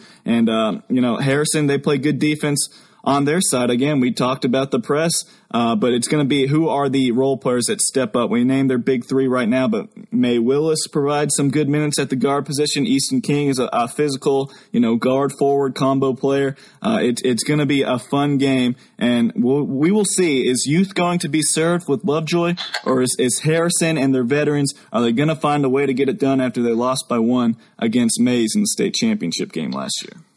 Yeah, and it's exciting. I've seen Lovejoy throughout the year as this year's gone on. Um, for the most part, this whole year, dating back to last year, they've gotten a really, really good um, crowd to come to these games. They they were they, they brought a couple buses up to Winder Barrow um, in that madhouse, and were able to, you know, I don't know if they made a huge difference, but it was it was I'm sure it helped you know the girls to see that. Harrison, I was impressed with their following the other day. So um, in a game like this, you can't underestimate that. I know it's in a bigger arena, but um, you know, I guess that goes for all these games. But both those crowds were, I'm impressed by them um, as far as you know traveling to cover these teams, and it's right up the road uh, for for each of them. You know, so it's not going to be a crazy trip up or down or anything like that. So I would expect a, a good atmosphere. Yes, most definitely. That game will tip off. It will be a Friday game. It will be the last game on, actually not the last girl game on Friday, which I believe will tip at 6 p.m. So come check it out at McCamish Pavilion. And Luke Strickland, thank you for joining us. No problem. Thank you. Your nightcap is going to be Gainesville versus Langston Hughes. Now, I must say we did these podcasts. We've been doing them throughout the season once a week after the rankings come out, and you have been very high on this Gainesville squad, even when they went three and six to open the season. And of course, they haven't lost since. Gainesville's, Gainesville has proven why they've had the number one rank. They've been running up their past two games over 100 points. They're going to face a Landers Nolley led Langston Hughes squad. You saw both both of these two teams play in the final. That's going to be 8 p.m. at McCamish Pavilion. And for this one, we have Coach Gil Davis, the head coach at South Paulding High School, who you're able to catch up with. Yeah, so we, we brought on Gil to, you know, just give a look at uh, what to expect because he was also in attendance in Carrollton. He was out there checking the games, uh, the Final Four matchups, uh, and he, he had a lot of success last year against Langston Hughes. They they beat him every single time they played Langston Hughes last year. Obviously not this year, um, but he had some success and he was able to slow down Landers Nolley just you know a little bit. He wasn't going off for 40 points on. I think they might have actually held him uh, below 20 points in in one of their games, which is a, an outstanding feat. So we brought on Gil Davis. Uh, he's very familiar with both Gainesville and um, uh, Langston Hughes. So uh, we brought in a coach's perspective, one that has uh, been been been to the uh, been to uh, pretty deep into the state playoffs last year, Elite Eight, but was uh, I believe the number one ranked team in the state heading into that tournament. But someone that is very familiar with both programs, and lucky to have Coach Davis join us. We have a doozy in Class 6A boys. It is a rematch not of a state championship, but of a classic Elite Eight showdown last year when Langston Hughes shocked Gainesville 72 69 after they lost their first game of the season to Gainesville 74 57. But we are a year removed from all of that, and we have a big one coming up with. Uh, Langston Hughes, number two in the state, the number one seed in Region 5, going up against the number one team in the state, Region 8, number one. And to break it down and to give us some insight is Gil Davis of South Paulding, one of the few coaches that was able to beat Langston Hughes last year, and he's got plenty of experience watching Langston Hughes in person, and he was able to check out uh, this weekend, last weekend's action of the semifinals. Coach Davis, thank you for joining us today. I appreciate you having me, Kyle. Thank you, thank you. So let's let's let's go in the way back machine. I know you just told me you were you were at the Gainesville game in that Elite Eight matchup, and uh, I guess we, we just prefaced it 72-69 last year. Um, could you talk about what you saw from that game last season and how you think that might affect what will happen in uh, this week's showdown? Uh, I mean, I don't know that anything from last season really has a major reflection on what's going to happen this weekend, but um, I mean, I, what I saw was I, I saw Gainesville jump on them early, and they were they were at home for that game, and then um, Langston just would just they were battle tested with Cook and uh, Nolley. They were able to make plays down the stretch, and had some young kids step up, like Tyrell Morgan, who's playing a lot better now. Obviously, um, I just I just feel like um, the pressure didn't affect them as much last year with Cook and um, some of those other guys. But uh, I mean, I don't know if you know what I mean. I don't know if reflection on last year really affects this weekend, but uh, I mean, I definitely think it's on both teams' mind. Mm-hmm. Like they played last year twice, and um, I guess that could be motivation on either side because you know, game one one, Langston one one, but um. I don't know how much, um, you know what I mean. I don't know how much reflection we'll do yeah. And and you saw both of these teams play in Carrollton. Uh, just a quick recap: uh, Langston Hughes. Uh, they they pulled away and won pretty handily, 102 to 86 over a Heritage Conyers team, and they've really been on a war path all season long. Gainesville after that that three and six start, and they've been taking it to people. Rafael Rubel, who was not on the roster last year, uh, he had a great game with 22 points. Xavier Bloodson, 18 points, 12 rebounds, 8 assists.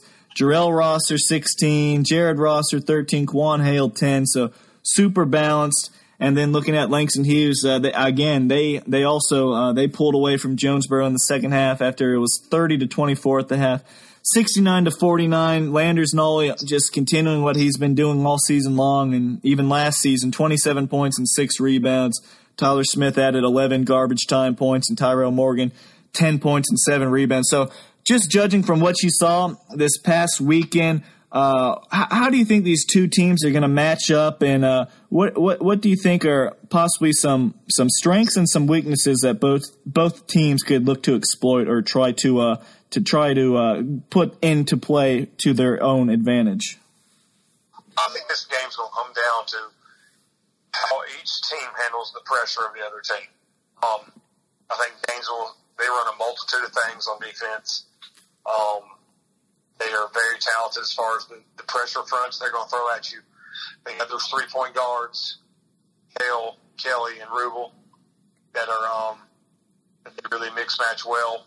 And then the, the length on the backside, whether it's the Rosser twins or Buffin or Minor or whoever they might have back there, they do a really good job with the with their presses. And um, they're they're going to throw a lot of stuff at those um, younger guards for um, Langston. They're going to handle.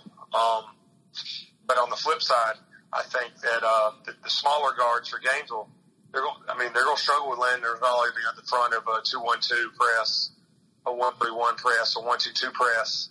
They're going to have to be able to handle the three-quarter pressures that uh, Langston throws at you with all their length. And um, I think the team that handles those pressures the best and can finish on the back end is more than more than likely. Mm-hmm. And I mean, Gainesville, they they're super battle tested. I, I, I said about the the three and six uh, early on in the season, but that's that's the whole thing. Battle tested, but that was light years ago. Their last game that was single digits was back on January 20th when they won at Buford 83-81 and they really pulled a rabbit out of their hat there. But after that, they've just been blowing people out by 20, 30 points every single game.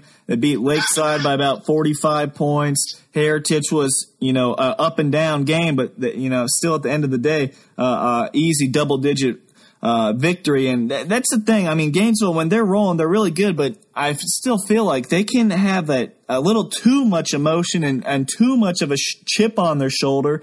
And we saw it last year with, you know, you saw it, KJ Buffin and, you know, he, he they I think he got ejected or a technical or something happened in that game, and we saw a bunch of technical fouls against Heritage, and I mean, when when Gainesville's rolling, yes, they can score a lot of points, but even then, they could have backed it up with about a minute thirty left and, and run some clock and get the get that game over with. But it seemed like sometimes the players are more concerned about breaking the one hundred point barrier than getting the win. And uh, again, they haven't been tested in a long time. And if Langston Hughes is you know, able to, to, to, to test them and make this a, a close game in the fourth quarter. If there's any adversity, uh, is Gainesville going to be able to handle that adversity? Because they do have a lot of personalities on that team, and they're not really used to things not going their way. Uh, I mean, very valid points, and uh, I mean, I think I do think there's something to be said for the fact that you haven't handled adversity in a long time. Mm-hmm. Um, it punches in your mouth, punches you in the mouth, and you're down ten early. How are you going to handle it when you haven't had to handle it for multiple months? But I mean, I think both teams are battle tested. Um, Langston on the front end, you know, they've done it before. They're from a very good region. Um, you know, they played very good opponents throughout the year. Gainesville, you know, their region might not be as tough, but they, the region was a lot tougher than people think it is, I think, this mm-hmm. year. And then, um, they played some good people and they, and they got a lot of seniors. Mm-hmm. So, um, I think both teams on different type of levels are battle tested, and um, I don't know if that's necessarily going to be a factor. I mean, you know, I mean, you know, you can you can make any situation, you know, type of kid, the amount of teams they played, whether you can make any of that uh, a factor, I guess, if you want to, and swing it that way. But the deal is, both of them have been here before. Both of them have played one another.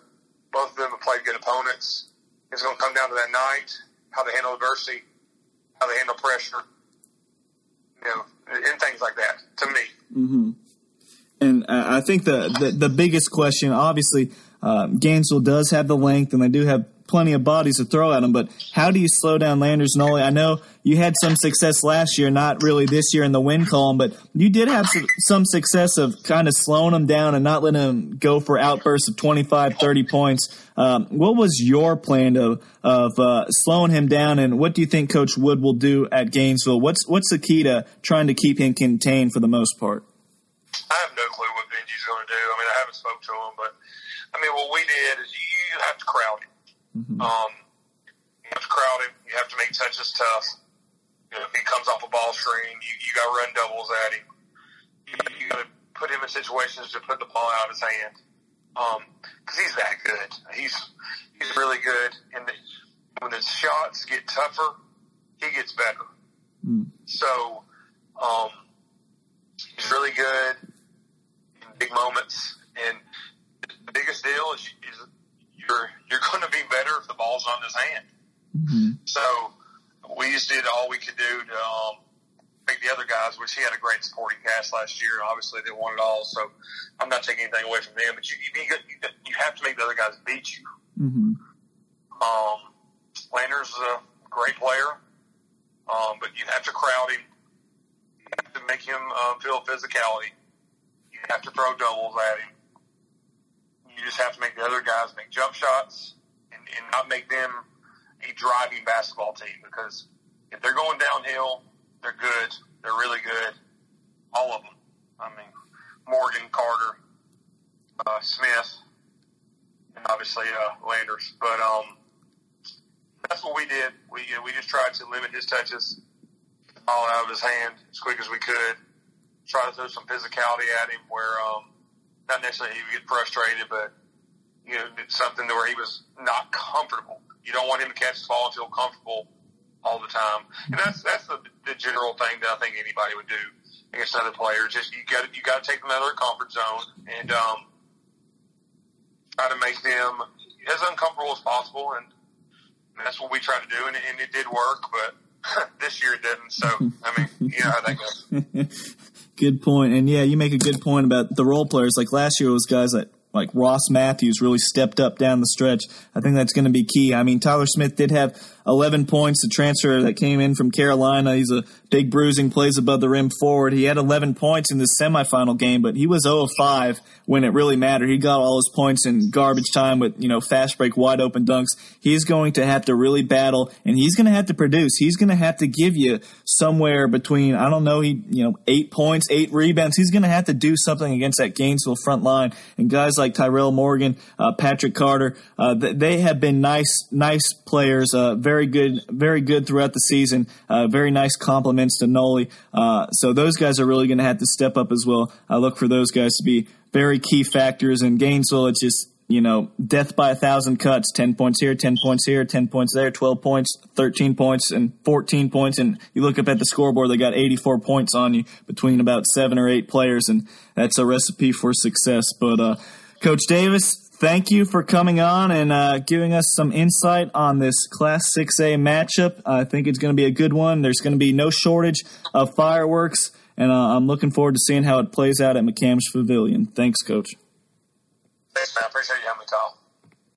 And then the final day, the fourth day of state championships, Kyle, by then we will be tired. But of course, we have a big matchup coming up in 4A, 2 p.m. though, 4A girls, Henry County versus Spalding. And we have Luke Strickland back on to talk about this matchup. Yep. And, uh, yeah, he's he's over there in Henry County and Clayton County, so he's seen a lot of these teams, and that is going to be a very interesting one. And you can surmise why.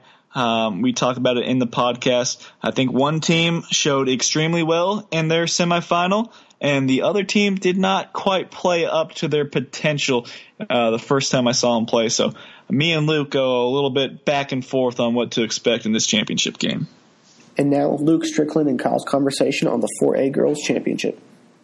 In Class 4A Girls, we have Region 1, number 2 in the state, Henry County, going up against Region 2, number 1, number 3 in the state, Spalding. Spalding beat Carver Columbus, who was ranked number 1 in the state, 58 to 51, and Henry County got rid of Americus-Sumter, a scrappy team, 51-38. And with us to break down a little bit of Henry County girls basketball is Luke Strickland of the Henry County and Clayton County newspapers, the sports editor over there. Luke, thanks for joining us. How's it going? It's good to be here. Yes, sir. Yes, sir. Let's dive right into it. I'll let you take it away with the Henry County girls. I saw them uh, just this past week. They did not play their best basketball, I don't think, against a scrappy Americus-Sumter team, but I was very impressed with uh, Maya Jackson, and uh, you know about her, and of course, Brooke Moore going to Auburn. Right, yeah. This year's Henry County team, uh, they've been very good in the past couple years with Brooke there. Uh, Coach Jason Harris was there. He went to Rome this past year, and Coach Greg Shook took over. But this year's team is a lot deeper than they've been in the past. And past years, it's been Brooke, you know, for 25, 30 points, which she can still do.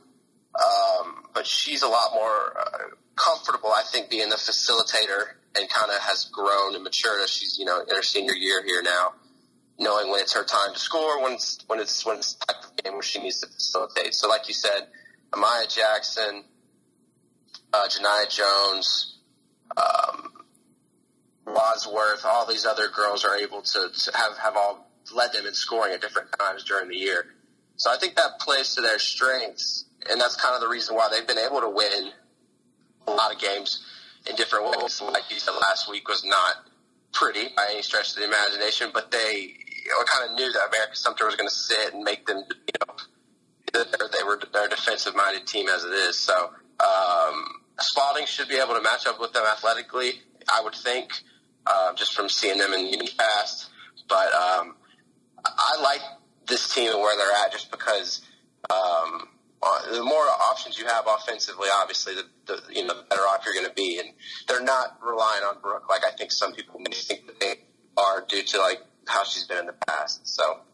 Yeah, and I was I was super impressed with Amaya Jackson. I know she's only a junior, but she was so athletic. She grabbed so many rebounds. She was just a, a real great piece. 19 points, 12 rebounds, four steals against Americus-Sumter. Uh, I, I can see her uh, trying to pick up Spalding's guards and, and trying to lock them down. But Brooke Moore had 11 points, Janiah Jones, 9 points, 8 rebounds. Janiah Wadsworth, uh, very physical wing with 9 points, 5 rebounds, and 3 assists. And Usoria McCorder, I think she might play a very big role because Spalding's not too big inside, and, and she's about 6'1, 6'2, uh, 5 points, 10 rebounds, 8 blocks. She's got some great size down there, and I think her length could really affect Spalding.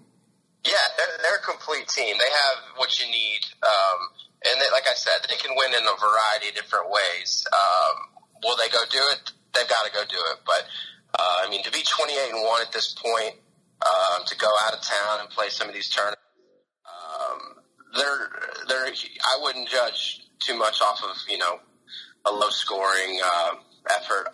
Last week, obviously, too, Coach Shook's mom passed away. It was a weird week for them.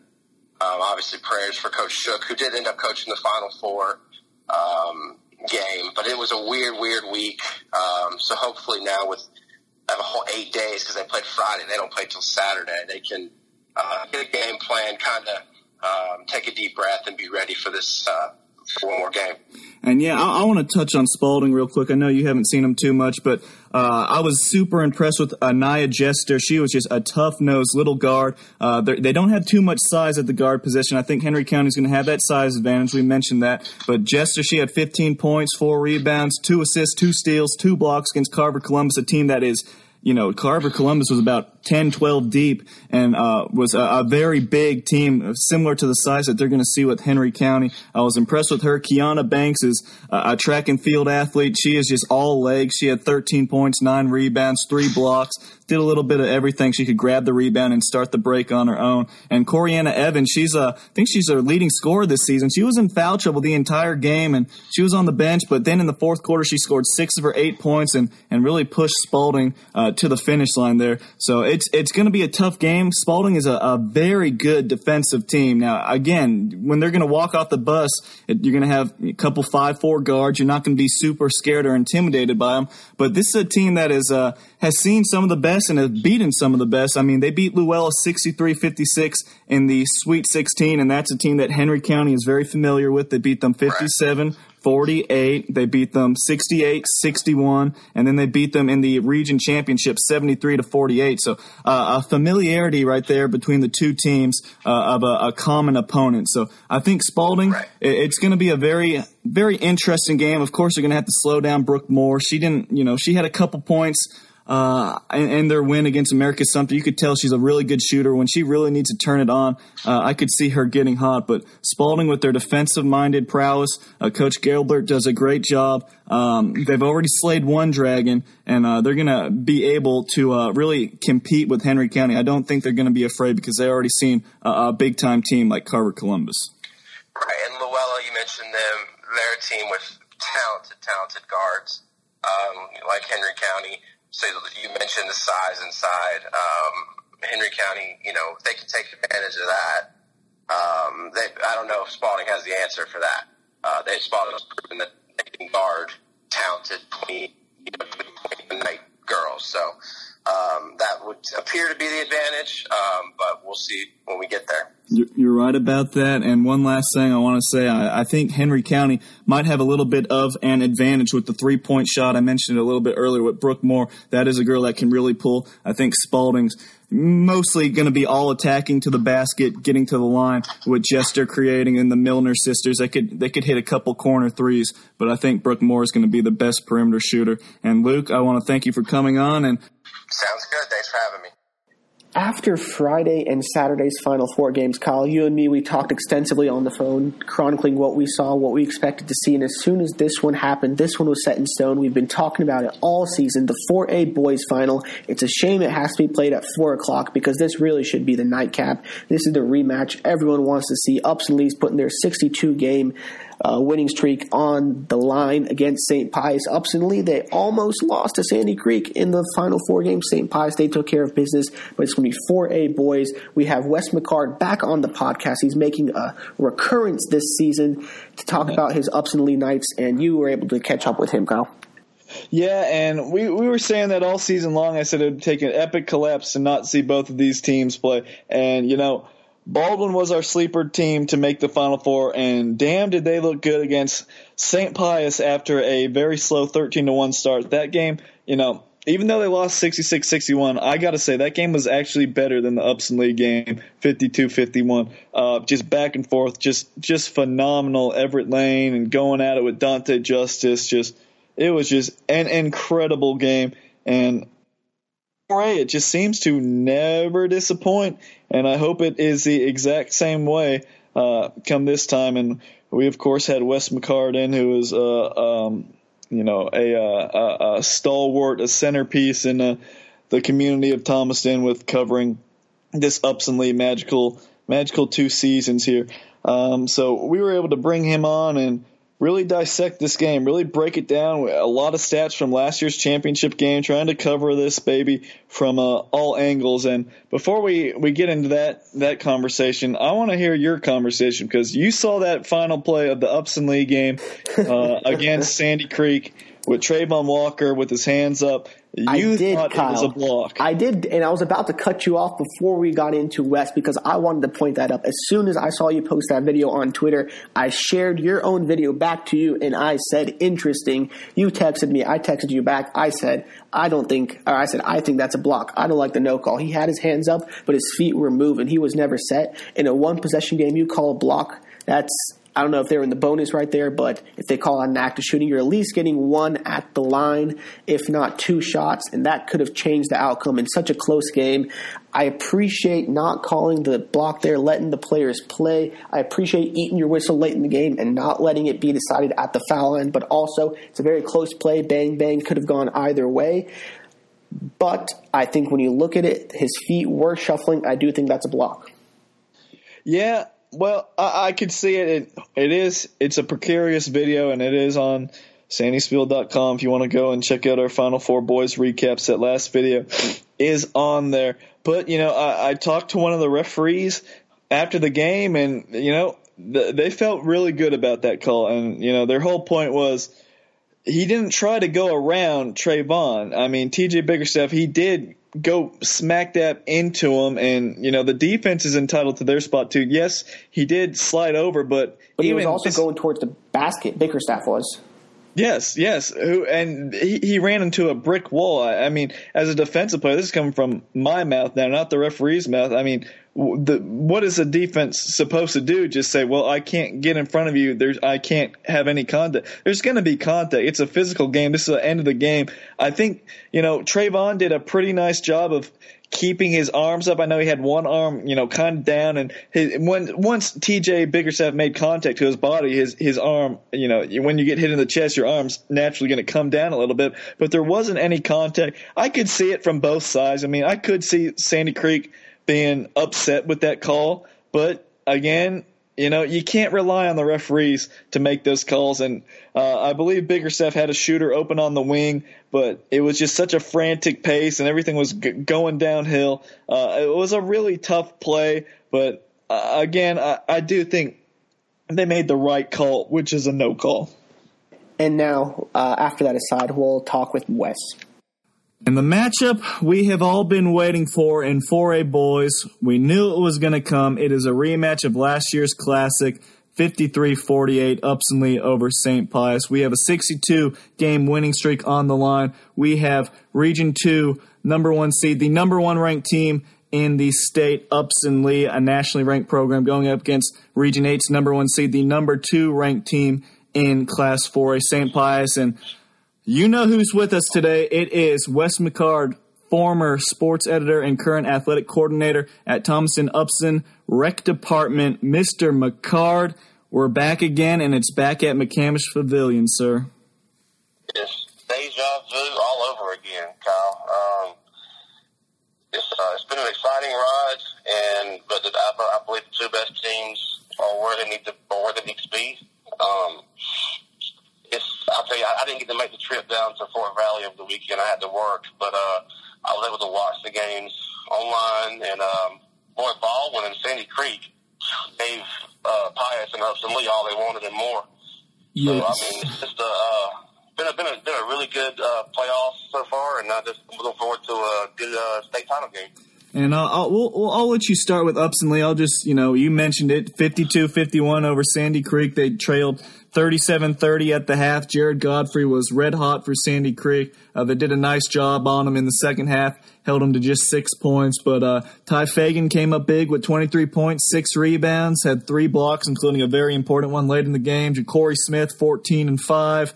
And then Trayvon Walker, 11 points, had 13 rebounds four blocks and a key defensive stand late. A couple people wanted to argue and say that it was a blocking foul on Trayvon Walker when uh, TJ Bickerstaff ran into him and threw up that, that off kilter shot right there. Uh, I talked to the referee that actually did the game after, and he said uh, I, he thinks I made the right call. Seeing that video, he uh, he did a good job standing his ground, and you know just just a tough break for Sandy Creek. But I know you weren't you weren't able to be there in person, but Give me a rundown. What have you seen all season long from the Upson Lee running Knights?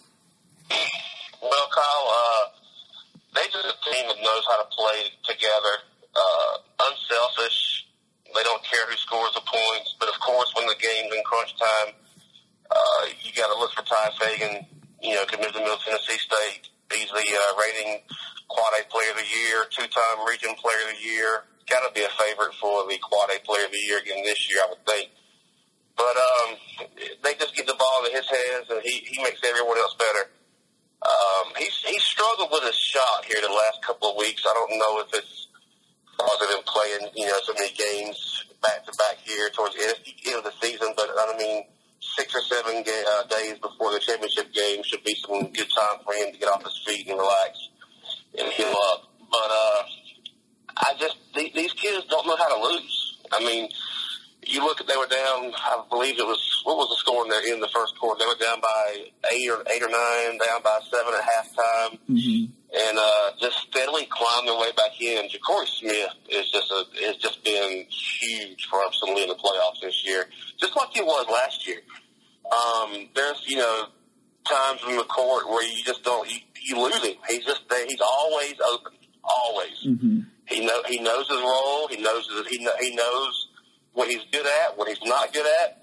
Um, he's absolutely killer from the mid-range jump shot, whether it's on the on the baseline, top, you know, foul line extended, wherever. He's a zone killer. Um, you know, he finds those pockets in those zones, and when you play man to man, most of the time you're gonna have you're gonna come off of him and help on Fagan. He's wide open for the shot. I mean, it's just Lee knows where to, where to find him. So they're really clicking. I mean, they didn't play their best offensive game uh, last week. You know, scored 52 points, but uh, they held Sandy Creek to one less, which is all you have to do to get the win. So Sandy Creek, just, I was absolutely blown away by how how long and athletic they are. Man, they're, they're the biggest team, most athletic team we've played probably in three years easily, easily. I mean, they're just they're there, and they're so well coached. Uh, it was just a shame somebody had to lose that game. Yeah. Luckily, it wasn't us. yeah, you're you're right. So it keeps on rolling on, but you, you hit the nail on the head. Ja'Cory Smith, he is the ultimate glue guy, and when you have to focus in on Cameron Traylor knocking down threes, Zyree Scott getting hot, Ty Fagan doing everything, Trayvon Walker on the boards. You forget about Ja'Cory Smith, and he's just so important. You said he gets so many good, you know, bounces, soft rolls on that rim. He always finds the open spot. He's I don't even know. He I, I he's like six two, six three. I have no idea. He just plays. Yeah, Ja'Cory yeah. goes about six two and a half, something like that. Six two, six three. Um, him and Fagan about the same height, and then you got Trayvon at six six. Um, but Ja'Cory's long, like like all of our players, just super long arms. Uh, play a lot higher, a lot higher above the rim, a lot taller than they really are. Mm-hmm. I mean, Trayvon's got the got the reach of a kid that's probably six ten. He's six six. Mm-hmm. You know, his hands are huge. Uh, if he gets his hands on the ball, you're that's that's it. You're not getting it. Yeah, and uh, interesting. You know, interesting look at that game against Sandy Creek. I mean, they only got four points from uh, Zyrie Scott and zero points from Cameron Traylor, They're, they're knockdown three point shooter. I have to tend to think that those guys, they're going to have to make some shots when they see uh, St. Pius in the state championship game. We're about to dive into St. Pius real quick, but uh, those two guys, I think they're going to have to knock down some shots. You can't get just four points combined from those two. Most definitely. Um, a couple things I'll take away from the Sandy Creek game. Um, and I'll say this about Cameron Traylor and, and. Both of them are, are pretty stellar defensive players, and I think both of them had good defensive games uh, against Sandy Creek. They uh, mm-hmm. Cameron went scoreless, which doesn't happen. I don't know if it's happened this year. I mean, I'm sure he scored every game but that game. And uh, Zyrie just can go for 30 at any time. Just ask Mary Persons. Uh, he did it last year and this year against them. Uh, but yeah, they they definitely going to have to make shots. As a whole team, we're going to have to make shots, which is something we haven't been doing of late. Um, but our defense has stayed with us. Uh, defense always travels, as they say. So, mm-hmm. you know, offense, you can have an off night, but defense is something that comes from within. And so that's what, that's what, and Cameron Traylor, if you look back at the game against Lafayette, uh, I believe it was Keeler, he absolutely shut him down. Mm-hmm. I mean, he, he's, he's Lafayette's go-to guy, and I think he had eight points.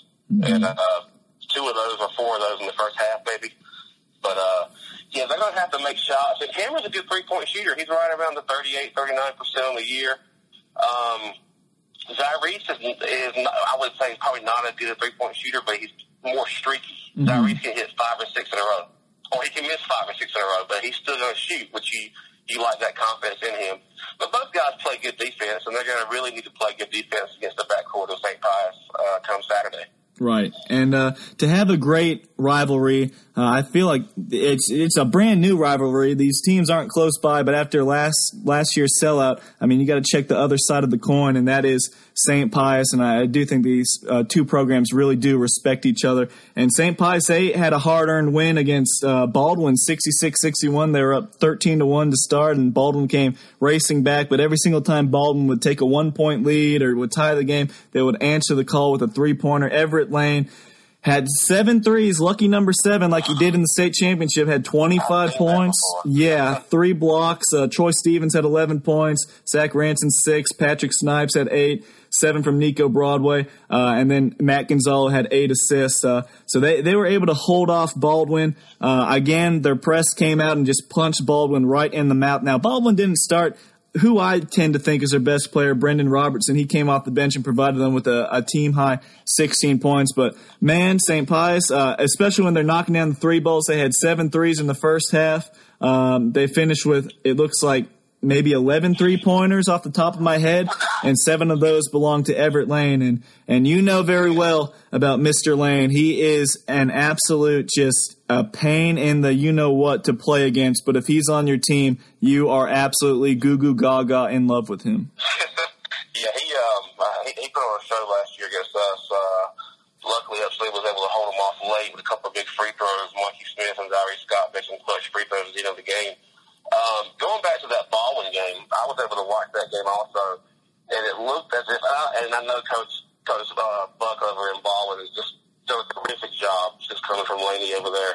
Um, but you look at Baldwin, and they look not not like they were starstruck. They, they, the moment was too big for them to start the game, and they and, and St. Pius just jumped all over them.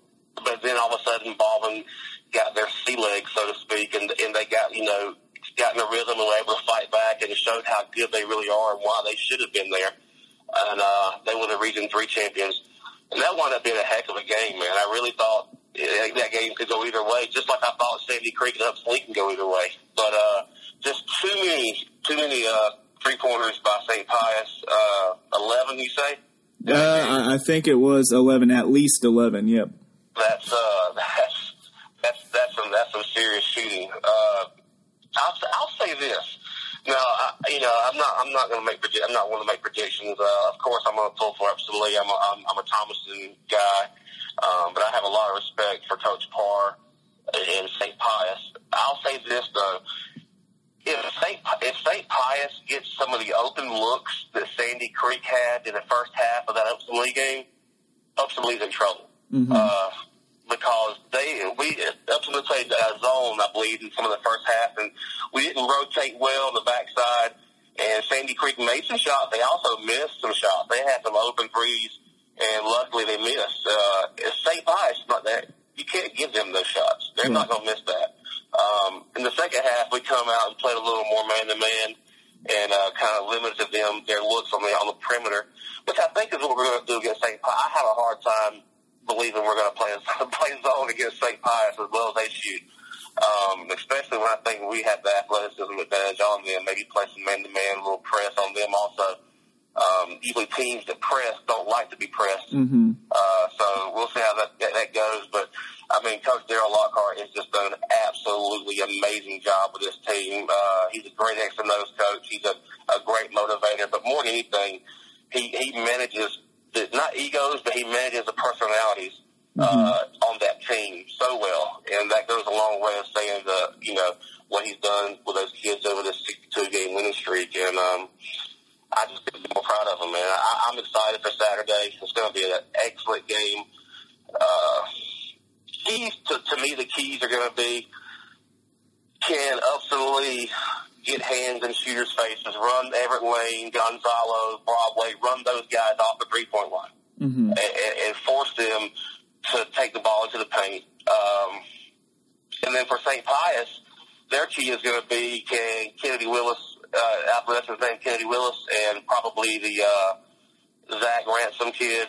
How are they going to how are they going to rebound and and control the paint against your six six fifty Trayvon Walker and and Ja'Cory Smith and Fagan who rebounds the ball well too for a wing. Uh, that, that those are the two matchups I'm interested in seeing. Uh, I do believe St. Pius is probably the deeper team. I mean, Coach Parr plays 11 kids sometimes. Upson Lee, they'll go let us seven, eight off the, you know, uh, three players off the bench usually.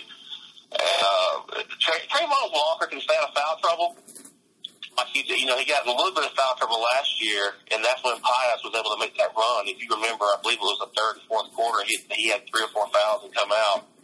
And uh, Lockhart did a good job of managing that game, putting Trayvon back in at the right time, and was able to uh, hold on for the win. But Trayvon gets in foul trouble, which he did against Lafayette a little bit. Um, it could be it could be an interesting day, um, but St. Pius is not Lafayette. So, I mean, uh, I just think there's so many good matchups, so many. It's like chess pieces on a chessboard. It's just so much, so much to delve into. We could talk about this game for an hour if you wanted to, but the fact is, I believe the two best teams in 4A are where they need to be. Uh, no, no slight to Baldwin or Sandy Creek whatsoever. Most of those teams are. I mean, any any any four teams between those four schools could could win the state championship. But the Lee kids, they just don't know how to lose, Kyle. They don't. They've won at every level. They won at rec back to back state champions. They won middle school back to back conference champions.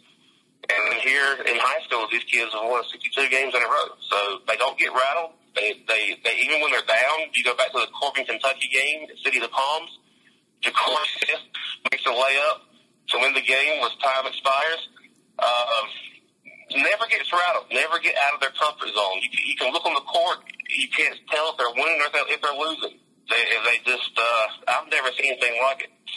Yeah, and uh, I'm gonna I'm gonna take it back, and I'm gonna go on my soliloquy right here.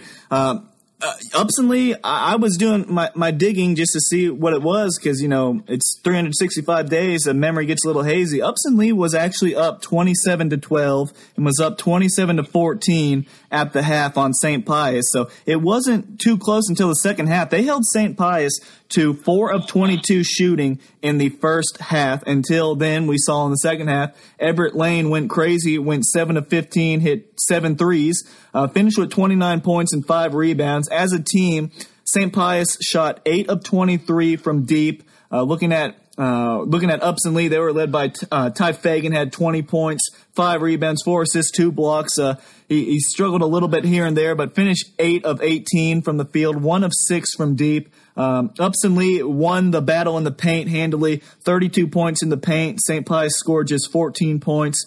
Uh, Upson Lee scored 15 points off turnovers. St. Pius had nine points off turnovers. Now, Upson Lee, who loves to get out and run, they only had six fast break points against St. Pius. But on the other hand, uh, St. Pius did not have a fast break basket against Upson Lee last year. And Trayvon Walker, he loomed large. Uh, the big fella had nine points, 16 rebounds, and four blocks. They won that battle on the boards. Uh, I think I just mentioned it, 37 to 29. Um, and, and that, that was how the game was won. You said, you saw Michael Smith, Mikey Smith, he had eight points. Ivory Scott had eight points. Uh, Mikey's now since gone. Uh, but looking at the St. Pius side, it was 29 points from Everett Lane. He was 9 of 20 from the field overall. But their second leading scorer was Carson Saramore with just seven points, and and he is also graduated. So he's going to have to get some more help from the the Gonzalo twins. Matt Gonzalo was just one of eight with four points last year. Brian Gonzalo four points. He was one of four.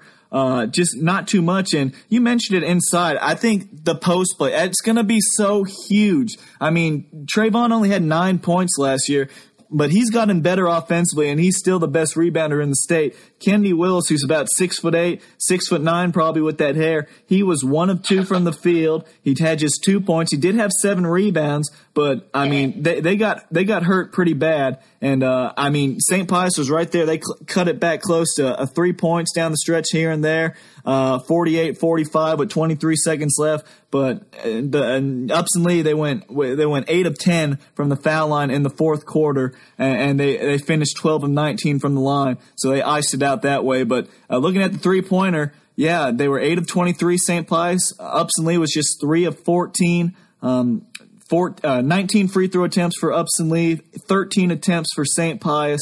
So everything's been there. The turnover battle, uh, Upson Lee, they were a little sloppy at times there when they got a little sped up. They had 15 turnovers, just 12 for St. Pius. So, I mean, just looking at it, everything we, we talked about and we expected last year and even this year came, uh, well, not this year, but what, what we're, uh, think's going to happen this year had, had came to fruition. St. Pius won the three point battle, but Upson Lee scored a lot of points in the paint, and I think that's going to be the same story because I I, we, I talked to you uh, a couple days ago. I said Upson Lee they they beaten everybody placed in front of them. When you're 62 straight wins, that means you can win different styles. You can win pretty, you can win ugly, you can win up and down, you can win a slow, grinded out game. They've done every single every single type of game they've had to win, they've won. Whether it's we just said fast pace, slow pace. You know, if they have to hit a couple threes, they got Ty Fagan's been shooting at a high clip this year. You said he's been struggling a little bit lately, but he, he has a good track record this season. They they've just done it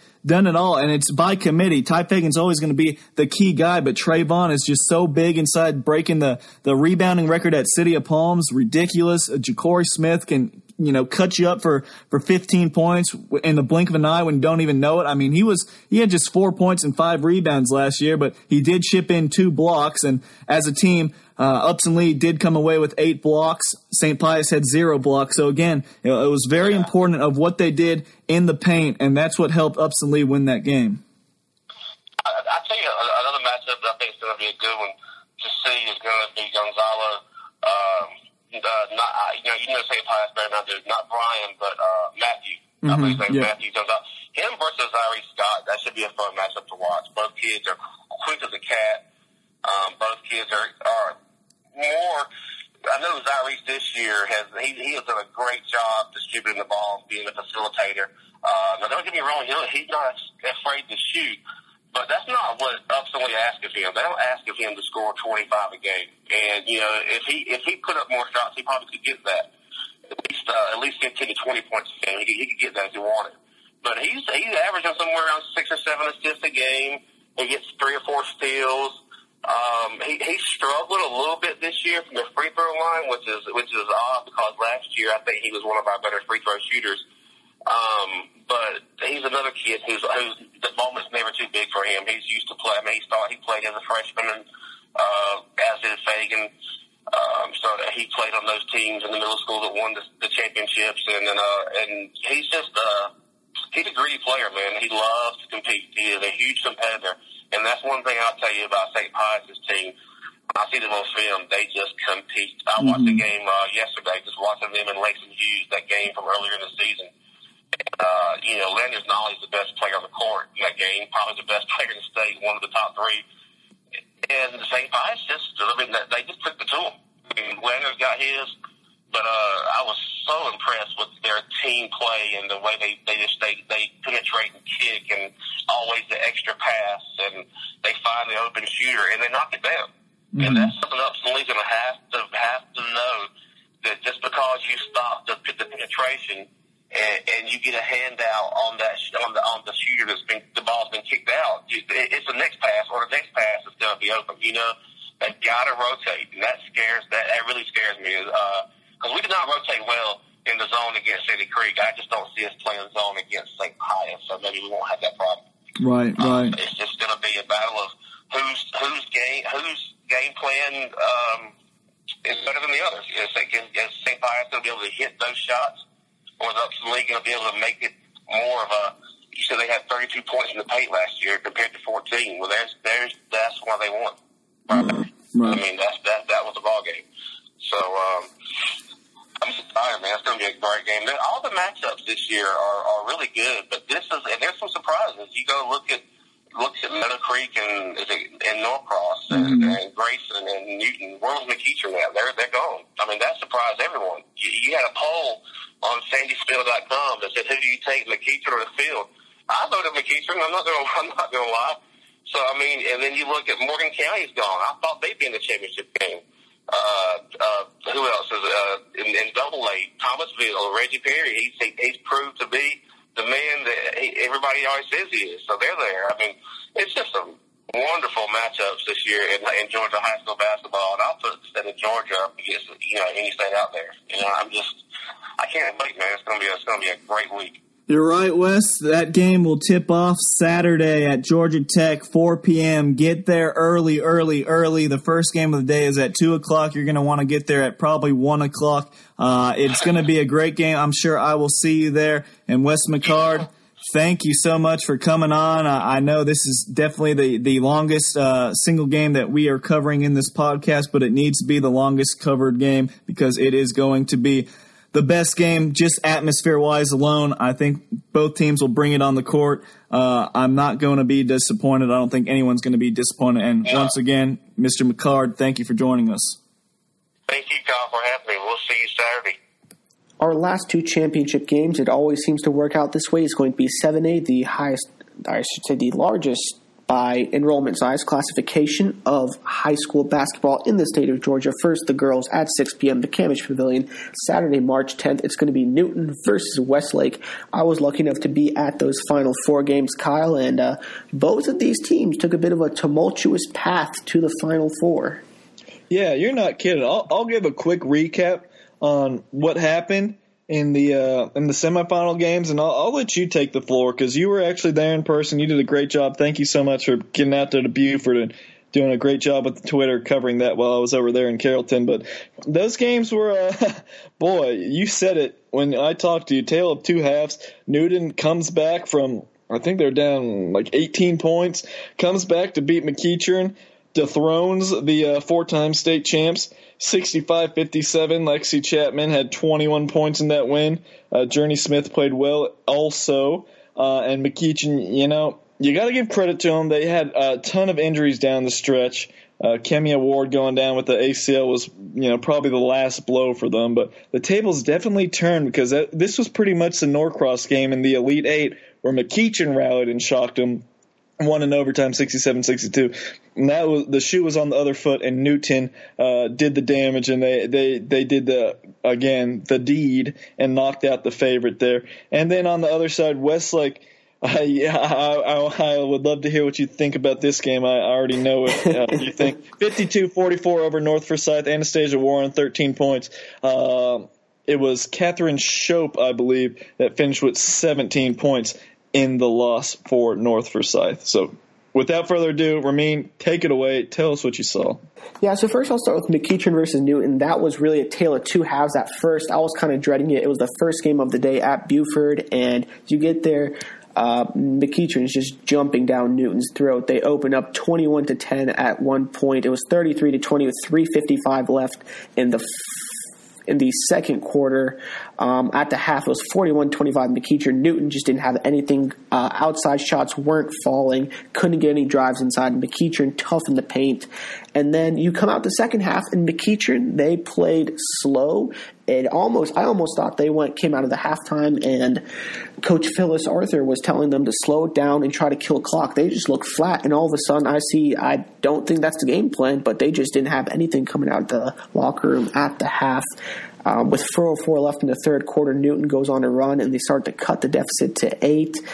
Uh, rebounding was huge in the first half. McEachern dominated the glass. Now in the second half, Newton got back in it. It became a lot more evenly matched for Newton. Rachel Hilliard came in big throughout the game. Ariana Card and Journey Smith. Journey Smith, number 23, she really got the game going. She took control of it in the third quarter, and she's what got this game tied up in the fourth quarter. Alexia Chapman, some huge threes.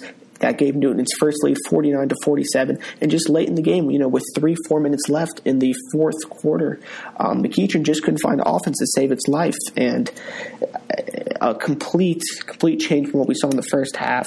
But it was really just a tale of two halves, and Newton had enough to pull it out and move on to the championship game. Now, on the other side, the uh, third game of the day was North Forsyth, coached by Eric Herrick and Westlake under head coach Hilda Hankerson. That was a very different game. I'm coming in North Forsyth, Westlake. They play two completely different styles of basketball, and it showed. Um, we had very little offense through a quarter. I believe it was something like six to five at the end of the first. Just the shots weren't falling. I've never seen the ball loose on a basketball court for that long between in that game between North Forsyth and Westlake. It was just a game of attrition, and the referees came up huge. They were calling the game they weren't making good calls, but they were blowing their whistle a lot. And I think that really played into Coach Herrick's hand. He really wanted to come in, slow the game down. Um, his girls, all credit to him, excellently coached game, well executed game plan. The fouls, I think, contributed to what he wanted to do to slow down the game. And he doesn't have really the athletes to compete with Westlake, but they did hustle. And what happened was, anytime you drove, there was a foul. So you don't really need to finish the drive if you're going to get a foul called. And there was a lot of trips to the line. North Forsyth is going to be haunted by their free throw shooting. There was a stat floated around press row 15 for 25. North Forsyth did not take, uh, not capitalize on their trips to the free throw line. Cassie Markle had a good game for them. Catherine Chope, I think, led them in scoring. Carolyn Martin looked really good, but at the end of the day, they just didn't have enough against Westlake. Paris Mullins, big inside. Raven Johnson, the freshman, um, didn't stand out, but that's also a good thing. Not making freshman mistakes really carried the ball, distributed the ball well at the point for Westlake.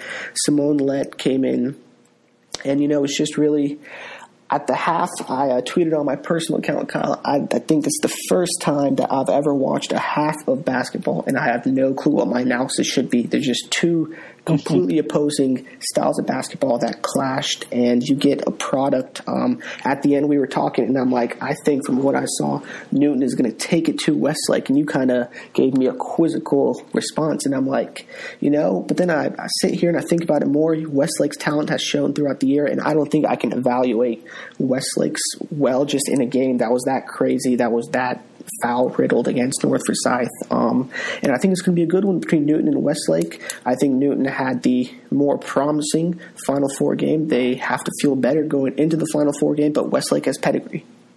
Yeah, that is a, a great point to put it. Uh, they they do feel good, which is which is interesting. I mean, complete flip flops. Like, okay, Newton beat Cherokee was good this year, but Cherokee did lose like two girls to ACLs within a two week span and didn't have two of their best players. That was a seventy to sixty eight win for Newton, and we we saw what it was like. 51 to 34, just an absolute beatdown. Westlake, which we quoted as possibly the state championship right there, they drilled Collins Hill. And to be honest, you know, they might have, even if they they will never admit it, maybe uh, subliminally uh, in the back of their minds, you know, oh, we're playing North Forsyth. This could be a trap game. It was really a trap game for them. They might have overlooked them just a little bit because, you know, everyone was hyping up that Collins Hill game and they crushed them like that. And, you know, I'm the first one to say, oh my God, these guys are unbelievable. They're just going to steamroll them Coach Herrick did a hell of a job with that team this year with those shooters and just playing extremely hard. And maybe that will have Westlake refocus because Newton's, you know, very similar. They they play extremely hard, but you can't. And you go down nearly 20 points to a four-time defending state champion, and you come back and just beat them down with just some just aggressive guards and just some hard working, uh, just hard work out there for the Rams and Tiffany Johnson. I mean, Westlake's going to have their hands full again, but again, now, if you're just looking 1 through 10, 1 through 12, I've been saying it pretty much all season. If you're looking at the complete roster, I mean, Westlake's definitely the most talented team uh, in the state. Taylor Hosendove, who's been committed to, to Texas Tech. Anastasia Warren has been huge her senior year. The freshman Raven Johnson, Simone Lett, who was an all state pick last year. Shakina Howard was also an all state pick last year when they transferred in here. Paris Mullins you you said it, big physical inside. Brianna Turnage gives them good minutes off the bench as a, a, a six foot freshman. Just so many players, and I mean, when all these people graduate, you're looking at I don't know five, six, possibly Division One players. But again, welcome to the state of Georgia. It doesn't matter if you're a uh, if you have any stars next to your name or not. Like everything is going to be decided on the court. Just ask McEachern boys, McEachern girls. Just ask anybody. Uh, it is super hard to win a state championship in Georgia, and Newton is going to give them everything they can handle and more in this state championship game. Yeah, you know, as I said, it was hard really to evaluate. That was a tough, tough game to try to judge North Forsyth Westlake. Lots of whistles, lots of trips to the line. And North Forsyth, another thing I just reading through my notes, um, they're young. They played a lot of sophomores out there, and oftentimes they made some bad decisions with the ball, trying to force it inside, trying to, you know, drive when they should have kicked it out. Uh, turn the ball over at times, and that'll come with experience. A lot of sophomores they look poised to make another run, maybe two years from now, as I heard. Um, but Westlake, Newton, I do not overlook Newton in this Class 7A Girls Championship. I think Newton can certainly take it to Westlake, and I think Newton has the firepower, especially if their perimeter shooting starts falling, which did not happen in the first half against McEachern. If they can shoot from the mid range and outside three, which they have the shooters to do it, this was their worst shooting uh, game of the year from outside. If Newton's outside three can shoot, uh, can fall, excuse me, I think they can take it to and beat Westlake in this championship, Kyle. Very well put, Ramin. I agree with everything you said. You put a nice bow and a ribbon on it. And now on to the 7A boys, the final game of the GHSA championship schedule. It's going to be Norcross versus Meadow Creek. Kyle, I'll let you lead. Yeah, uh, and uh, we had a, a, really good guest to talk about this one, and, and David Friedlander, who was also there, uh, shoulder by shoulder with the great Ramin Forgani over there at the Buford uh, City Arena. So David Friedlander, he's seen pretty much every matchup between Meadow Creek and Norcross this year, and again, this is one of those one of those showdowns, meeting for the fourth time. Norcross has beat them all three times, two of them from Kyle Sturdivant buzzer beaters, and uh, we were lucky enough to have David Friedlander from the Gwinnett Daily Post to come on and give us some insight on what to expect between these two Clash of the Titans.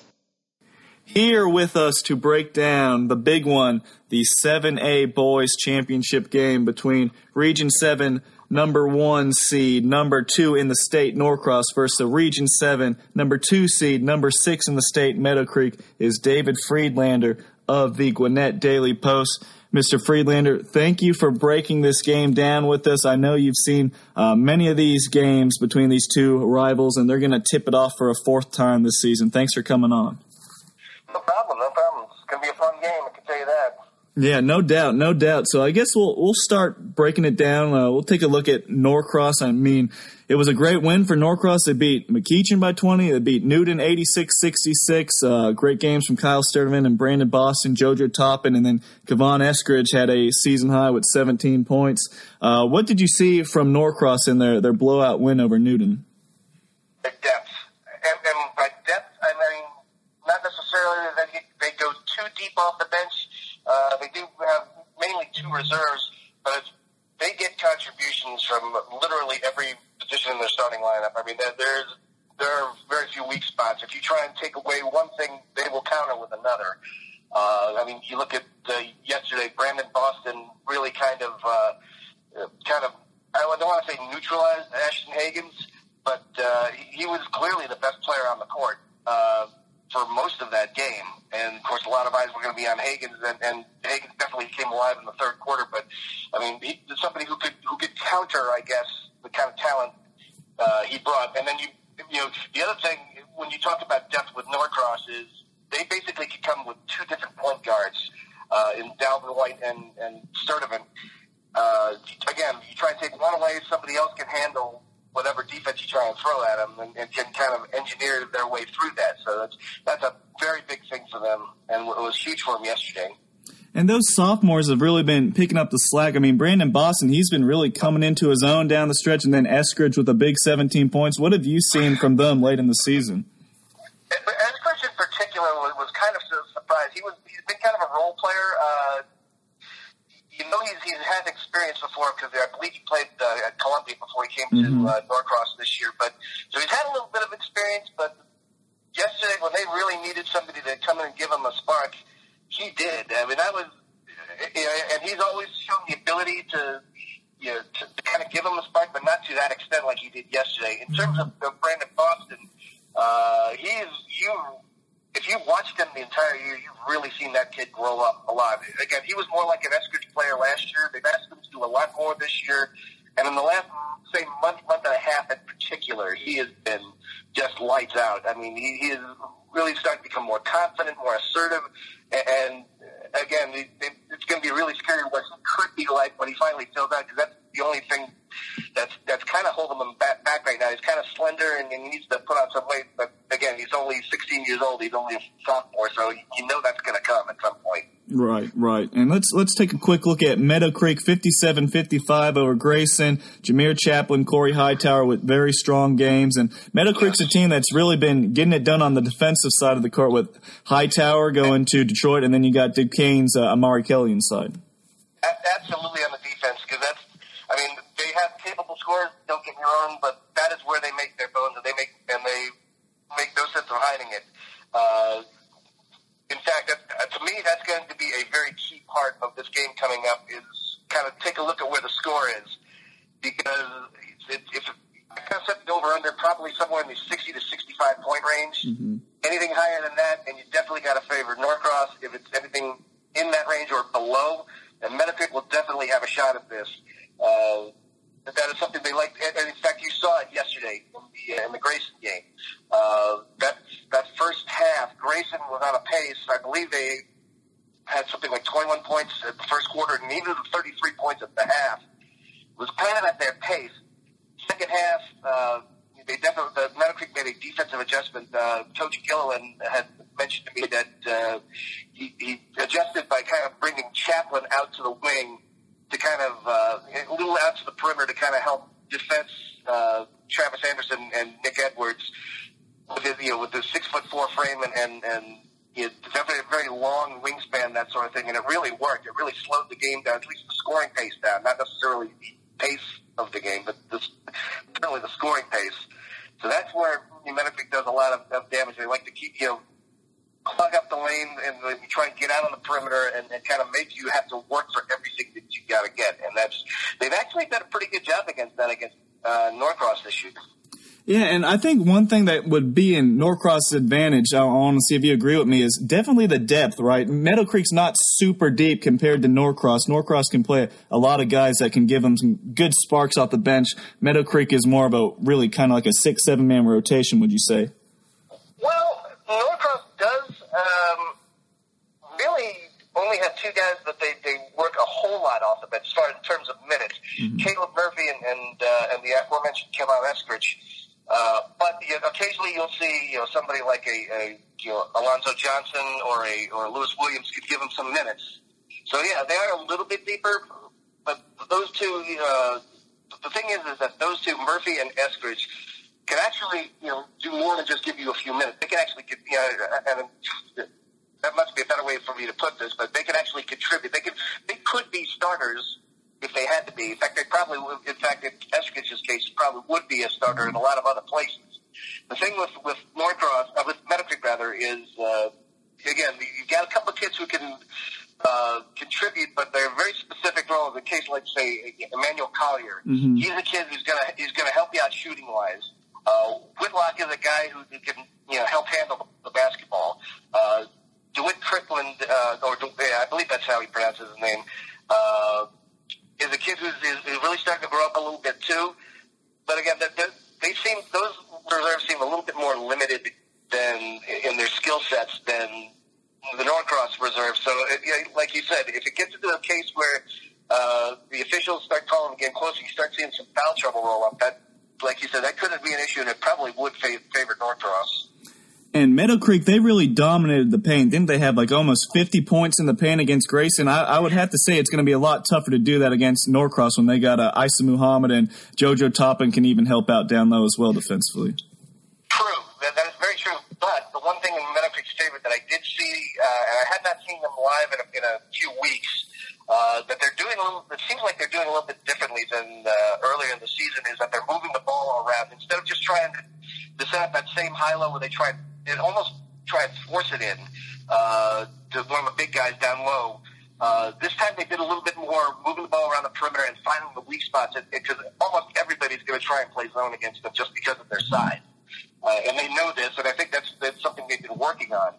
Uh, but again, instead of just trying the over the top lob, I think they tried that enough where they've learned that they can't get away with that against Norcross. So that they did that very well where they moved the ball, ball moving, and, and, and try to find the weak spot in the middle of the zone and kind of work from there. And I, I think personally, uh, the two of the key kind of like X factors. You know, the the, the front court's going to be what really charges Meadow Creek, but Declarius yeah. Nicholas and then the, the freshman Kedrick Green, who's been pretty steady for them. Uh, are they going to be able to play in the biggest stage? I know Green's just a freshman. We said that Nicholas is senior, but I think the guard play they're going to really have their hands full. Can they really handle this Norcross team? They're seeing them for a fourth time. That's, that's definitely a, a, going to be a matchup to watch. Uh, again, the thing that I, I like about uh, about these two guys, uh, Nichols in particular, has been around a couple of years. He's he's a veteran. You're not gonna uh, you're not gonna rattle him too much, and he's he's uh, definitely a warrior. With Green, uh, what I've liked about him is that you know he's taken you know a few. He's had a few problems late in games, especially shooting free throws, which is going to be maybe the biggest X factor for uh, Meadow Creek as a team. But take a look at the region championship game uh, that they played against Norcross. If you remember, he was the one who hit the shot that actually put them up, mm-hmm. and it was a brilliant move. Too. It, was a, it was really a gutsy move. It looked like he had a, an open shot from the perimeter. Pump fake, got somebody in the air, took a dribble, and, and hit a little, you know, 50 foot uh, jumper from the from the foul line. So he's got a little savvy. He's, he's starting to grow up a little bit, kind of like Boston. Only maybe you know he's obviously a year behind, so it's, the process is, is still not quite as far along. But you're starting to see that kid grow up a little bit, and maybe he's starting to get you know starting to get more used to these big stages. Like I said, Nichols has been on these stages before, at least a little bit. Mm-hmm. So that that's going to be the big that that I, I'm not so worried about. But I'm worried about more about in, in their cases is the size issue. Uh, if one of them has to, if, you know, if Norcross comes out and tries and and and throw somebody like Boston or uh, or even Kyle Sturdivant, who's got some size. Uh, neither of those two guys are very uh, are very big, although uh, you know Kendrick is, is has maybe a little bit thicker in terms of his, his body type, mm-hmm. but uh, that, that's something they're going to, as far as length is concerned, that's something they're going to have to deal with, and uh, how well they deal with uh, it go a long way, I think, in, in who wins this game. Yeah, and they like we said, they played three times 65 52, then two buzzer beaters from Kyle Sturdivant, 64 63, then 53 52. Norcross swept the season series. What what can you really expect to be different? If Meadow Creek wants to really win this game and, you know, stem the tide, they probably should have won two of those games, two buzzer beaters. What what can you see being like a really key factor of Meadow Creek finally getting over the hump? I'm, I'm going back to free throw shooting, particularly again if they're up. Uh, they're going to have to do a better job than what they did last night for sure. And it, it's gone back to them a couple times. That that first buzzer beater from Sturdivant would not have even been an issue had they not missed. I think it was something like four or five different free throws in the last minute, minute and a half. So that is something that they when they get to the well. Which is another thing. If you look at last night's game with, with Grayson, they only got to the line nine times the entire game, which is, is a lot less than you usually used to seeing from them. So they're going to have to you know, see if they can draw some contact, maybe you know get some of their guys some of Norcross's guys in foul trouble. But once they get there, they're going to have to do a much better job of knocking those down because it could be a different, you know, four or five points like that could be a difference in you know being a close game toward the end where they have a shot to win or having to play catch up if they fall behind. So that's going to be I mean, little things like that are going to be a, a big key, I think. Yeah, I, I, I, agree with you. And Norcross, we know they lost that heartbreaker to Tift County last year. I always say it is so difficult to win a state championship in the state of Georgia, any classification. I know those guys are, are definitely hungry, and uh, I, am I'm, I'm very thankful that you were able to come on today and, and give us a breakdown. I know you've seen them play a, a multitude of times. You're the man to ask for Gwinnett County basketball. And Mr. Friedlander, uh, thank you very much for joining us today. I appreciate you having me. Kyle, we have covered all eight classifications of GHSA basketball, boys and girls. We look forward to a fun slate of 16 championship games starting on Wednesday at Macon and ending on Saturday at Georgia Tech. You're right, Ramin, and this is by far our longest podcast, but it is our most important podcast. Thank you, everybody that has been following us uh, throughout the season, throughout the the off season, the regular season, region tournaments, everything this is where it all concludes. This is the mountaintop. This is the peak. This is the summit. And we had to go strong and try to provide you with as many voices as possible from people that have seen all these teams. It's just not fair to just have one voice talking. I, I tried to know as much as possible, but goodness gracious knows I do not know everything. So I tried to get a little help from my friends. And uh, thank you again for everybody following sandyspiel.com. Uh, thank you, Ramin, for this uh, this great podcast and the great effort through the season. I'm sure we will do a wrap up episode after the state championships, and you know once we're out of uh, high school basketball season, the uh, it gets a little sparse, and the the podcasts are you know hit you know here and there if there's any big news. Uh, coaching changes, so on and so forth. But uh, again, just to wrap up, on behalf of Ramin Forghani, this is Kyle Sandy, the owner and founder of SandySpiel.com. Thank you so much for listening, and I will see you at the Macon Centreplex and McCamish Pavilion later this week.